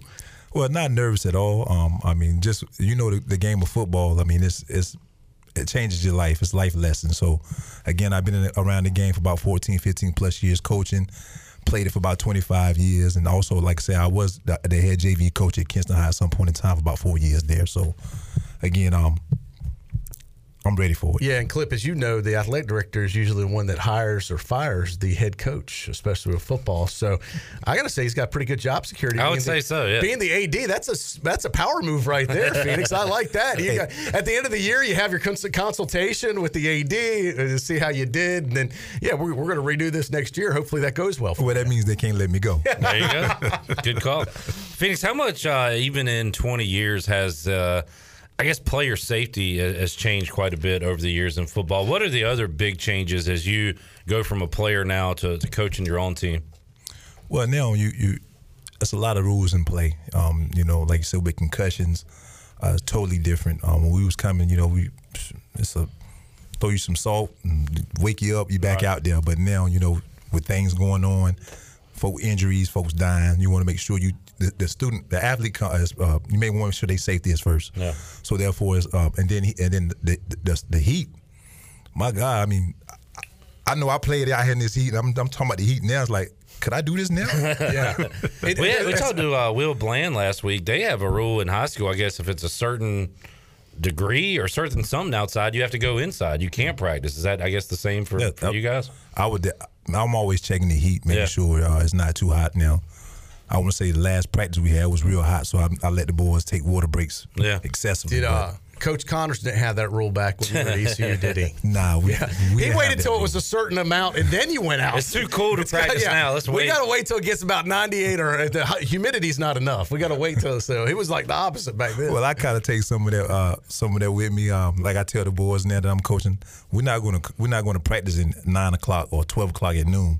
We play at four o'clock, so we're going to practice at four o'clock. So make sure they they uh, they can handle the uh, the weather. Well, you're right, and, and you got to get acclimated to it. And if you never get acclimated to it when you play in that heat, then you're going to be at a disadvantage. Exactly. If you're used to practicing in it, I think it is something that it's not as big of a deal. Exactly. Yeah, well, that's good. Good coaching. I've seen a lot of your drills too. Where do you get your? Who's your influence in coaching? You know, who have you? When, when you now that you're the head guy, who did you? Who do you kind of model your coaching style after? I wouldn't say model. I would say I take different pieces from different um, guys I've coached with. Like, who would be your mentors? Like, you like this from this coach and that from that coach. Um, well, I say Coach Thomas at uh, Rose. I like his um, the how he go into the game plan. This is I take his mentality where study film, uh, you know, know know your opponent. That's where I get that from. The uh, the drills would had to come from Coach Anderson, um, who I coached with a long time at uh, um, uh, at Kinston High, which he's actually uh, up under Coach Thomas. He was one of Coach Thomas's uh, proteges. So I would say um, Coach Anderson taught me a lot of those drills. So that's where I got that from. But um, again, also Diesel at Kinston now, um, who I coached with for a year. I said Kinston also took some of his drills as well. But if I, if I would say model, um, it would have to be Coach Thomas, um, just because just his wisdom and how he he approached the game of football, how he was so prepared. Um, you just can't win 72 games in a row without being prepared. So Yeah. Do you, like one day? Do you, do you feel like you want to move up, like to hey, I'd like to go be a high school coach, or I want to stay at this level and just kind of enjoy my life? You know, because it is more pressure every time you move up a level. It's a little more pressure every time. Exactly, exactly. And if you if you're in the game of coaching, you also you want to you want to move up. I mean, not saying it's going to happen immediately, but you want to see you want to see change, you want to see growth. So again, if it's high school, that's for if it's for me, it's for me. How tough is it to go from semi-pro high school to middle school, where your guys aren't as developed as those other guys? So how tough is that for you as a, a coach to know your personnel? um, there's different levels how you can talk to them. You know how you can motivate them. So as a as a semi pro, some guys that's already played college football, maybe played pro football a little bit. Just got to just have them get get them motivated. But te- teaching a middle schooler is it's your passion. It's like your energy and coaching. Like they see that you can't you can't fool them with that. So they see their coach like okay, I see Coach Evans is like all in. I want to go all in for him, and that's just me. I'm gonna give them my all when I'm out there coaching them. And um, as high school, um, they're a little bit older. They're a little bit older. Technology. Alexa going off. To, uh, I have no idea where that came from. It just started. strange. Sorry. But as middle school, um, I mean, as high school, um, those guys a little bit older than, than what they were in middle school, so they they they kind of grasp what we we're looking for. And Troy said it was okay if he cussed out your kid on the field. hey, look, I told him, you do whatever you got to do. He's the coach. I, I'm not getting Listen to involved the in coach, that. right? Yeah. Yeah. And, I, and, and full disclosure, Tyler is my son. Uh, uh, is going to be playing for you this year. He's really excited about it. I mean, he's you know been played football before, played other sports before, but it, this is probably maybe some of the most exciting. You know, he went out just for summer workouts clip, and usually those aren't a lot of fun. You know. But he came back all jacked up. So I don't, whatever That's you're doing's working because I That's know I talked to some of the other kids too, and they if you can have fun during summer workouts for football, you're doing something right, coach. So Well, I appreciate that. uh, Phoenix Evans, our special guest in studio, he was a Pirate standout, 1998 through 02. Uh, th- and once a Pirate, always a Pirate, as we said. Now you're you're coaching in the shadow of Dowdy Ficklen Stadium. Uh, Epps literally across the the street from Dowdy Ficklen Stadium, so a place that you've been by a thousand times now is, is your home. Uh, how how closely do you still monitor what goes on with the ECU program, and uh, what is your take of it so far? Well, like you Currently. said, like you said, Pirates for life. So I'm definitely taking notice and looking, and you know, seeing the different coaches that's coming in. Like I said, with Coach Houston, his third year, I'm very excited about this year. Um, so I'm I'm definitely taking notice of what's going on. Like I stated earlier, I, I see this depth in the old line. A lot of guys look a little bigger than what they was last year. So. And the two running backs, Rahjai Harris and um, I can't think of the young guy, um, Keaton Mitchell. Keaton Mitchell. I'm looking forward to seeing them, um, you know, running the rock a little bit more this year. So again, I'm I'm I'm excited about the season. You mentioned uh, Coach Shank earlier. You said something that dozens and hundreds uh, of players have told us, Troy, and that's that he's a great coach. What about Steve Shankweiler makes him a great coach? He's still able, you know, this season as he is, to relate to the younger guys and to be a good O line coach. What do you What do you remember about him coaching you? Coach, coach Shank is a, a, a no nonsense guy. So when I say uh, he's a great coach, he, he the technique. Um, he been around the game for years, so you, you he put guys in the NFL. So you got to kind of like, you know, look at that as he know what he's talking about. All right. So he's not going. He's going to make sure the right five is on the field. Um, he's not going to sugarcoat it. He's going to call you out if you're not doing what you are supposed to do. And and, and again, he'll call you out right in the meeting. And I always say the uh, the eye in the sky don't lie. That's the camera. So the eye in the sky don't lie. So again, just just his motivation, just his his knowledge of the game, and how passionate he is on the um, practice field. I mean, great great guy to uh, play for, great coach. He's got a good little sense of humor too. You know? Very, very. He'll- That's why I started laughing. Even with the players? Yes. Okay, very, all right. I was just wondering if that was off the field or if that was on. on the field, off the field. a little sarcastic at times, but he, I, he's funny. You know, he's not afraid to you know make you laugh a little bit. Well, I- I got a story to tell about Coach Shanks. So my first um, time traveling, we had a, um, uh, stayed in a hotel. He normally gives us tests, you know, what our assignments is the night before. So I come back downstairs the morning of because we have a little walkthrough. I left my test. I was like, oh my God, I left my test. He said, well, son, well, if you ain't got no test, you ain't playing today. I said, oh, let me find it. So I, I, I find it, I give it to him. He said, well, son, everything is up here is wrong. So I'm nervous because you know I'm like, but he's like, son, just calm down. Everything is right. So, but yeah, he's definitely, he's definitely got a. Uh, he just like to pull, uh, yank your chain a little bit. yeah, exactly. Great to have him back for what, Troy? His fourth stint Yeah, at ECU? uh, fourth or fifth. I've, uh, he keeps leaving and coming back, Phoenix. He can't, the way, is this an. Olympic uh, sport right I here? turned it over because here. I, it, this is an Olympic sport. I feel I could be an Olympic champion in this. So Chad uh, tweeted This this, is Troy. literally walking. Yeah. I- and this is something Phoenix I do every day. And this is like they're not even really walking that fast. It's just like it's just walking. Maybe I don't even know if I consider that speed walking clip. They're just waving their arms faster. And where's the ref? If you start running, do you get a flag? Do you get a technical? Like, how does it work? I think I, I could be competitive in this. Well, they just showed it a little while ago, but one of the speed walkers was walking and then all of a sudden just left the racetrack, all uh, whatever the path, whatever a you want to call it. Yeah, just left because and hit the porta potty. Like they showed that kind of live on. TV. That's perfect. That's what I, I've done that in my neighborhood before. I've walked and I've hit a porta potty in the neighborhood. It is super weird. This is something I could really. I'd love to participate in this. This I could finally be an Olympic athlete. I mean, they're sashaying about as hard as they can right now. I mean, you could throw a hip out with those. Those. hips yeah. are moving. They are. They are going left and right on the hips. I think a lot of that's just for show. I think they're just grandstanding. Just a little eye candy. Yeah. That is My a gosh, that is my a goodness. weird deal. Maybe the weirdest. Definitely some sport tight shorts. Yeah. I mean, good lord, what That's is going slow-mo. on in slow mo? This is it's a little obscene here, but That zoom in slow mo is not a good thing. Yeah. Not a good thing. I mean, at all. because they look like they're running in slow mo. Yeah.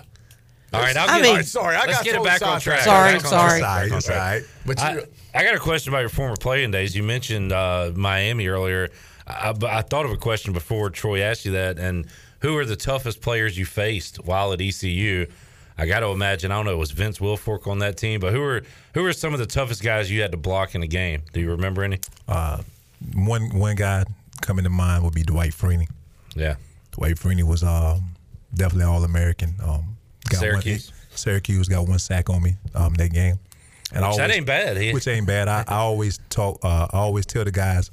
Well, he got one sack on me, but he got uh, eight sacks against Jonathan Ogden, thirteen time All, all, all yeah, Hall of Famer. So yeah. uh, again on a Monday night at that. So yeah, there you go. and then um, Julius Peppers. So Oh was, he, yeah. was he as good as advertised?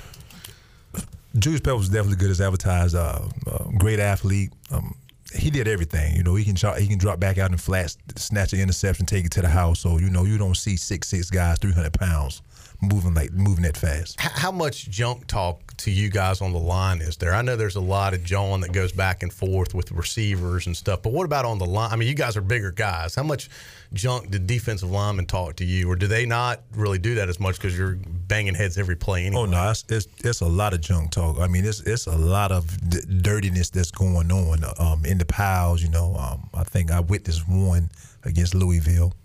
The guy didn't last long, but I witnessed him uh, spit in one of our guys' uh, face. But um, it's a it's a it's a lot of junk talk. It's a lot of you know pulling and trying to you know break an arm, or ankle in, in those piles. But you got to be tough. You just got you got to be mentally tough and physically tough to get up out of there. Troy, let's get a break in. We'll come back. We'll have more with Phoenix Evans, former Pirate, now head coach AD at CM Epps. We also got to make you a winner. A lot more to go. Hour three of Pirate Radio Live. We roll on after this.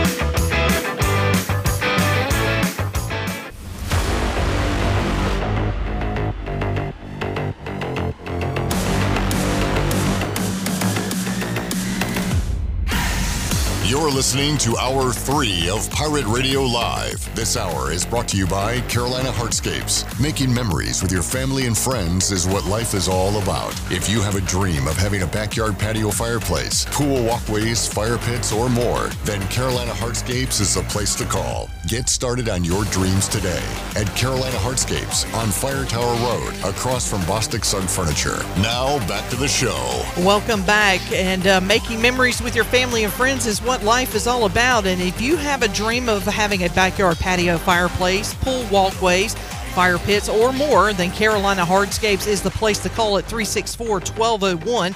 Or you can stop by the Carolina Hardscapes Outdoor Showroom on Fire Tower Road across from Bostic Sugg Furniture. Get started on your dreams today at Carolina Hardscapes. Now let's head back in to Pirate Radio Live. Here's Clip Brock. All right, thanks, Shirley Rhodes. Chandler Honeycutt producing today's program. Troy D alongside, and Phoenix Evans joining us inside the Pirate Radio studios as well. Yeah, during the break, we were watching some of the walking competition in the Olympics, which is an Olympic sport. And I said, this is something I could do. Phoenix, you said, well, I guess it just depends how far you got to go. Exactly. Clip, you did the work. Uh, evidently, I might have spoken too soon because uh, allegedly, if your information is correct, this is a 50 kilometer race. Correct. Uh, which, uh, oh, just 50. Uh, but if you do the math, we don't really think of kilometers. How many miles? That's, what did you say? 30? By my calculations, 31 miles. 31 miles. Now, a marathon is only what? Like 23, 24 mile or 26? I don't forget what the exact count on a marathon, but that's more than a marathon. Um, and you're walking. This thing would take, it's like you said, hey, go walk to Kinston. Yeah, go out to the Wood Ducks game. Yeah, that would be the equivalent of this thing if that's how far they're going on this deal. And it looks like the record, like the fastest time is around three hours and 30 minutes. So Yeah, that's a pretty it's a hell of a brisk walk. pace Yeah. to get done that quick. Because I figured, well, if they're walking five miles an hour, it's going to take six hours. But you know, obviously they're walking quite quicker than that. They're getting it. I was thinking, well, man, I could, you know, if I was walking from here to like the student center, I'd. I'd- Maybe I'd you could do the- I could do the short track. The 100 meter. right, exactly. walk. Everybody has a specialty. You could be the Carl Lewis of speed walking. Um, Phoenix Evans joined us in studio, former Pirate greats, current uh, athletic director and head coach at CM Epps Middle School. This is an interesting year, you know, for you. As we said, it's your debut year as a head coach. It's your debut as the AD. And I had some f- friends ask me, going, "What's going on at Epps?" Because they drive by and it looks like a you know a bomb had gone off. I, they, I said, "Well, they're rebuilding the school, basically from the inside out."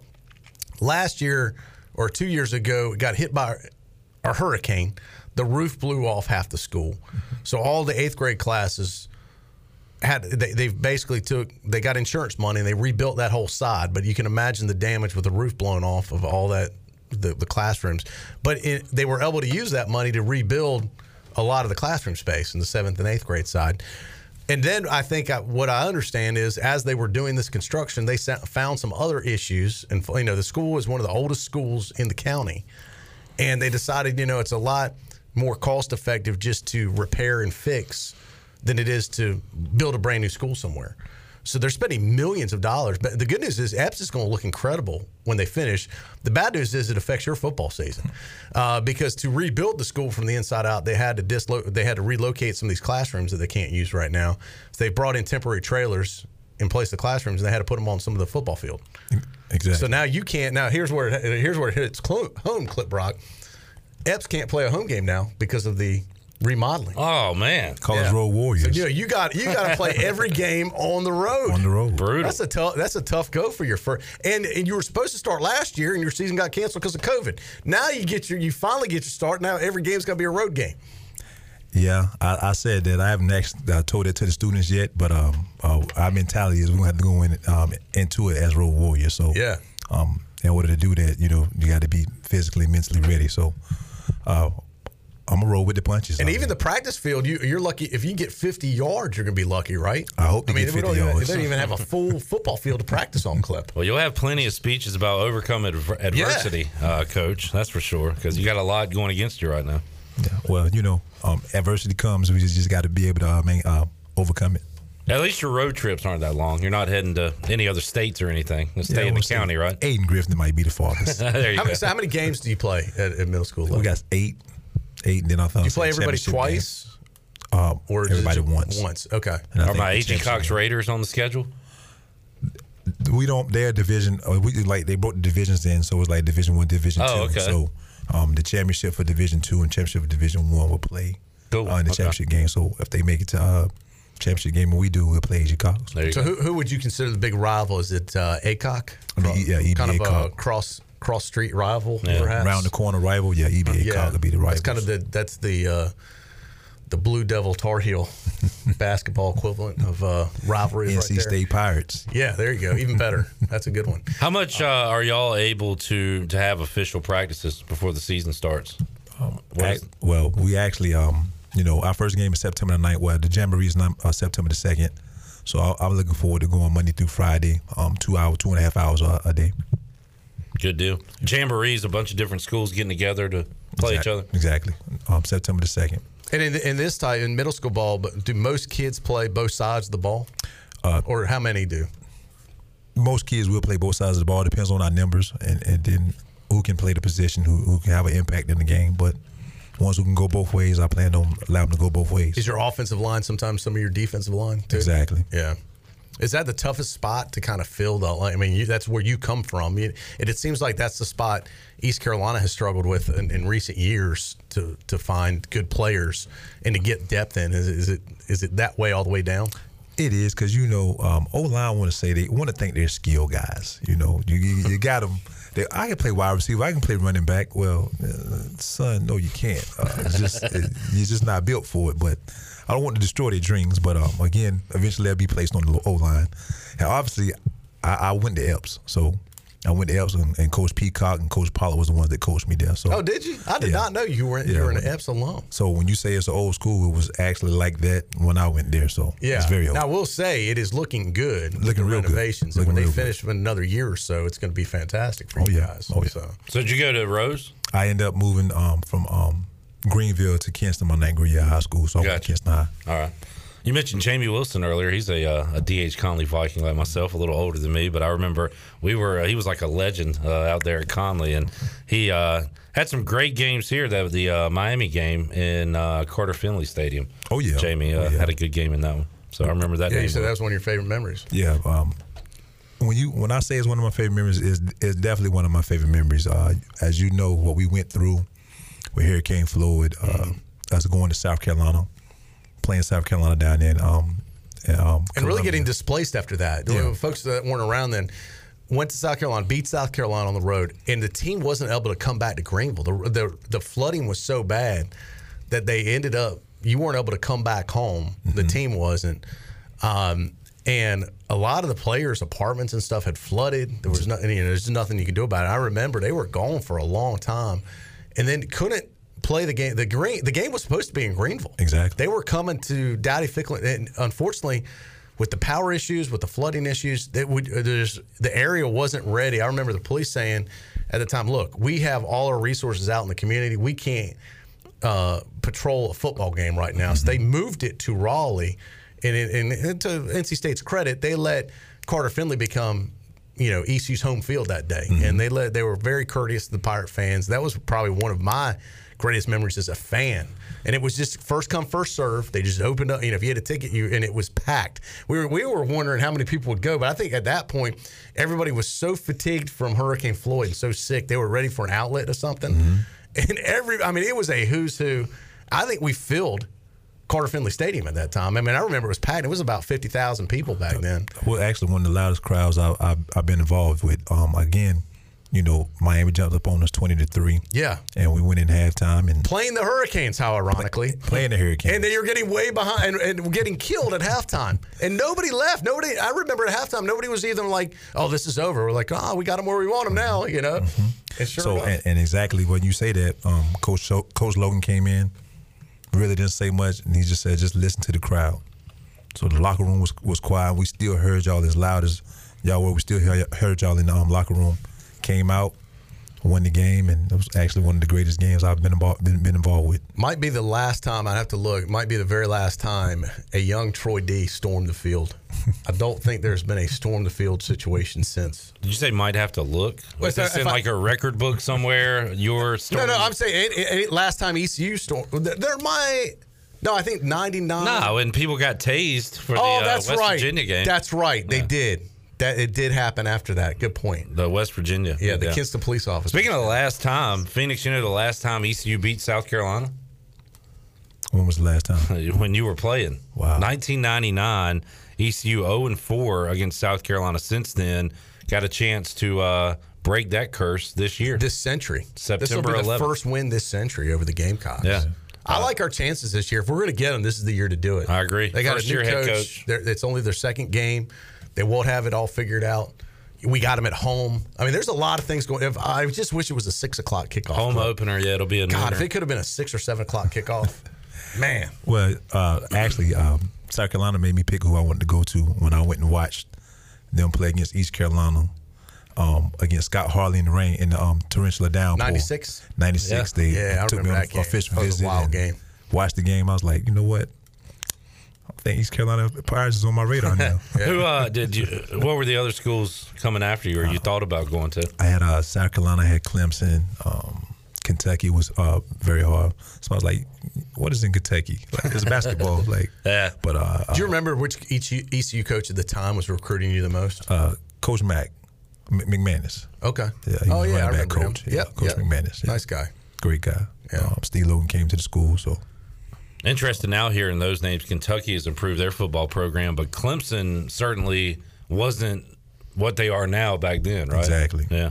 uh, they're a powerhouse now. They have turned it up a few notches. Did you uh, Dabo. have any good Steve Logan stories? he was a unique cat. Steve Logan was Steve Logan. Uh, it, it was really not a story to tell. Um, I mean, no, not again, a no nonsense guy. Was very adamant about you know winning at no cost of, of when I say winning, win on the last play of the game. Uh, He loved. To, I mean, he would preach that all the time. I'm like, Coach, how about we blow someone out for a change? No, no. Last play of the game.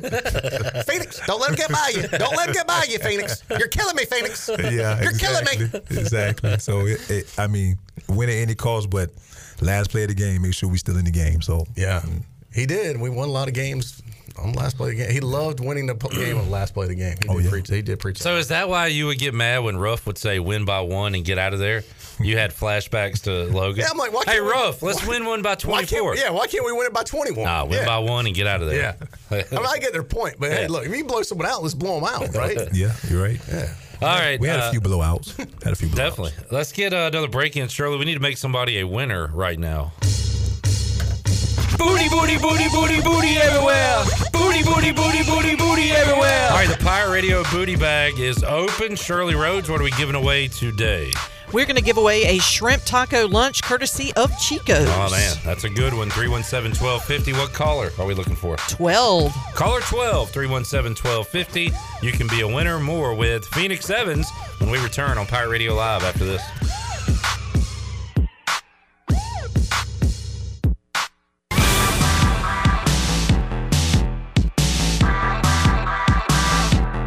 You're listening to Hour 3 of Pirate Radio Live. This hour is brought to you by Carolina Hardscapes. Making memories with your family and friends is what life is all about. If you have a dream of having a backyard patio fireplace, pool walkways, fire pits, or more, then Carolina Hardscapes is the place to call. Get started on your dreams today at Carolina Hardscapes on Fire Tower Road, across from Bostic Sugg Furniture. Now, back to the show. Welcome back. Save lives, be a hero, and make $1,000 your very first month donating plasma at Grifols Biomat USA is the easiest way to make extra money. Start now at Biomat USA on 505 South Memorial Drive and make up to $1,000 in a month and save lives now at Grifols Biomat USA.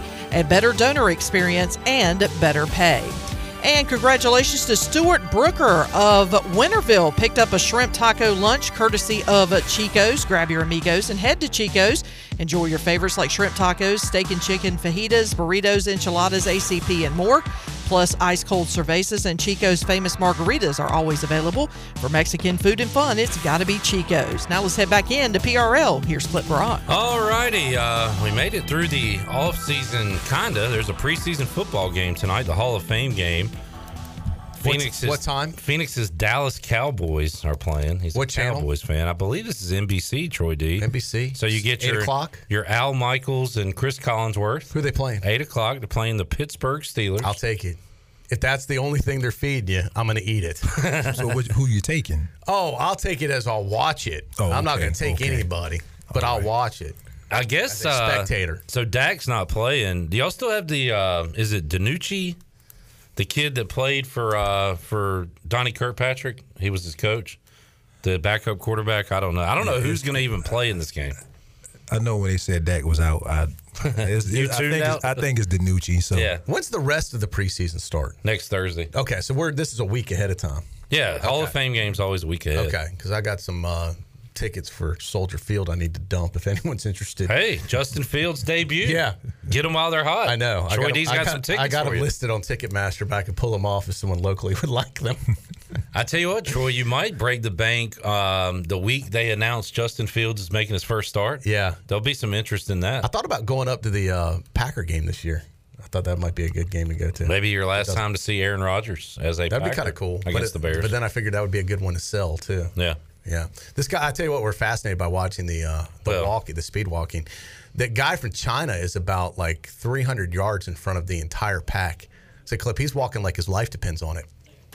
Probably because his life depends on it. Hey, uh, Hey yeah, Shirley wasn't ready, and she I didn't know. need to I be. didn't for it. Thank she you, didn't need to be ready for that, Shirley. Yeah.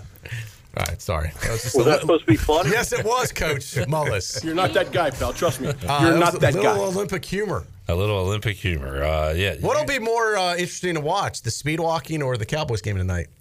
I'll say the Cowboys game. And by the way, I was wrong. Thank you, Chad. The game is on Fox. Fox. all right. So now we got to hear another Cowboy, Troy Aikman, probably. I, I don't know. Well, you know, Troy Aikman is he.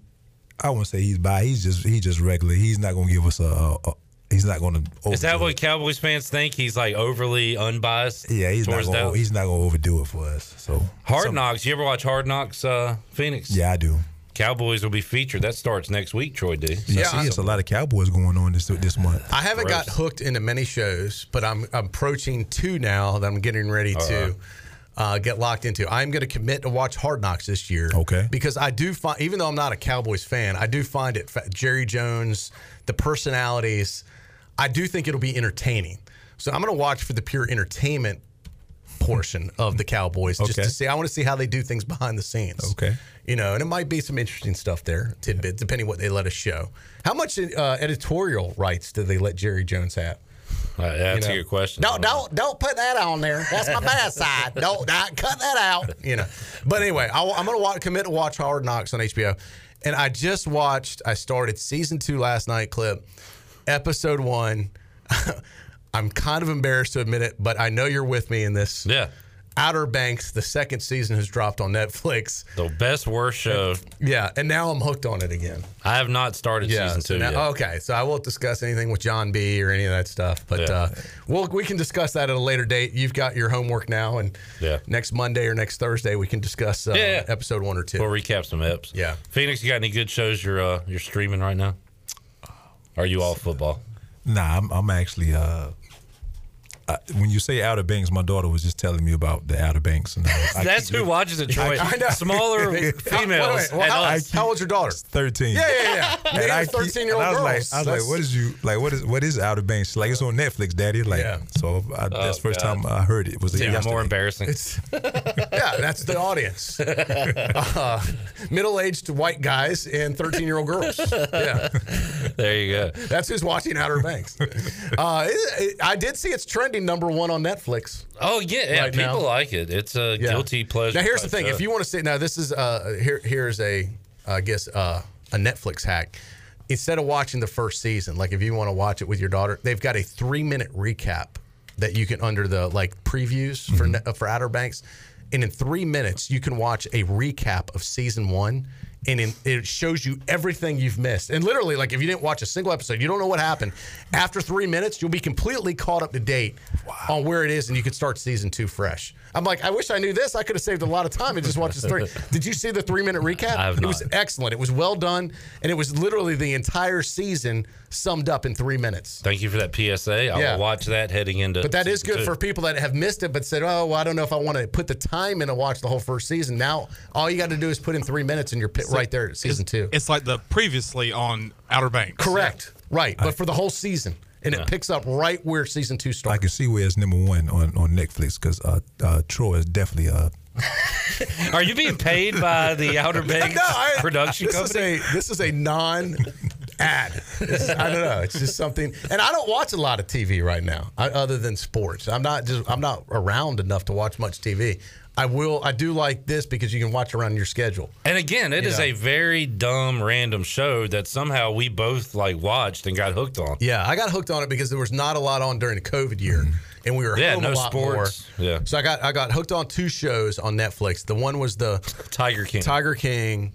I think got, it- yeah, I I- got I hooked on Tiger King, that. and then I was hungry for another episode, and then Netflix hit, and I, re- I mean, then Outer Banks hit. I, I did not want to watch it. Yeah. Somehow it started playing like by accident. The big Oh, first come on. episode. Don't so I started watching it, and I got hooked after the first episode. Well, I went to AJ's last night for sports trivia, and then I got home with my food from AJ's, ready to sit down, watch some sports highlights, and my roommate's in there watching Outer Banks. So I was kind of taking over. I didn't want to just force her out of the uh, living room, so I just sat there and ate my food, watched Outer Banks. Another female, by the way. Are any other dudes watching this?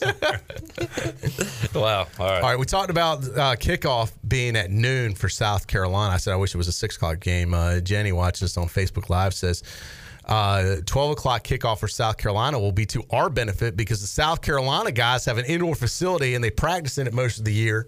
So she thinks they'll be a little soft coming out of that indoor facility, not ready for the heat and humidity that will most likely be a factor that day. I'll take any advantage I can get. Yeah. That's a Cy Seymour It is. advantage right Yeah. there. Yeah. That's like Cy when he was on the show said we have the advantage in the Myrtle Beach tournament against teams like Oklahoma.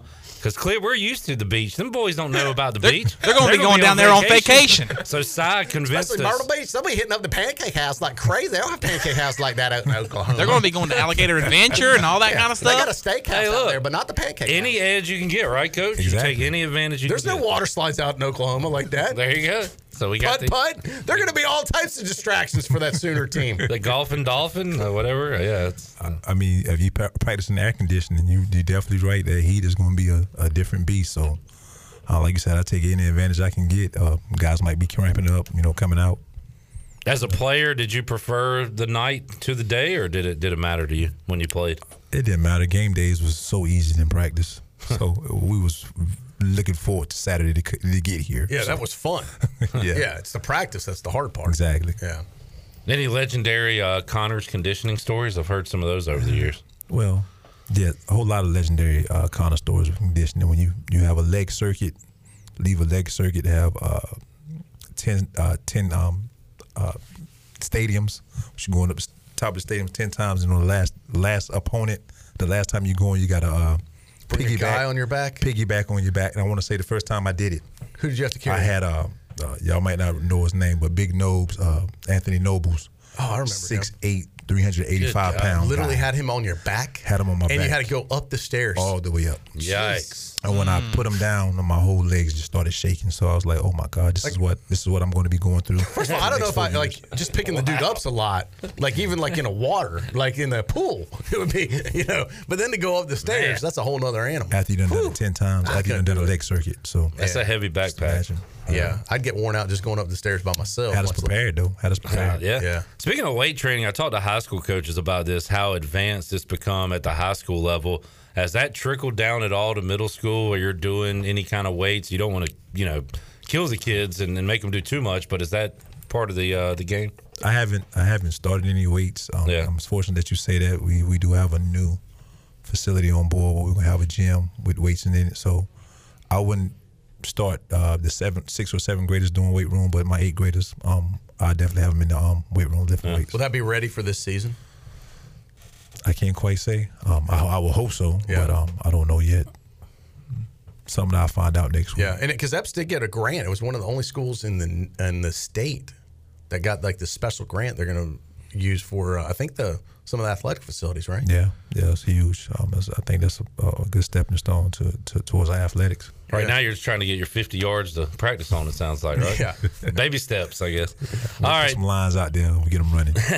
we got uh, one more break to take, Shirley. Let's get that in. We'll come back, wrap up today's edition of Pirate Radio Live. Back with you after this.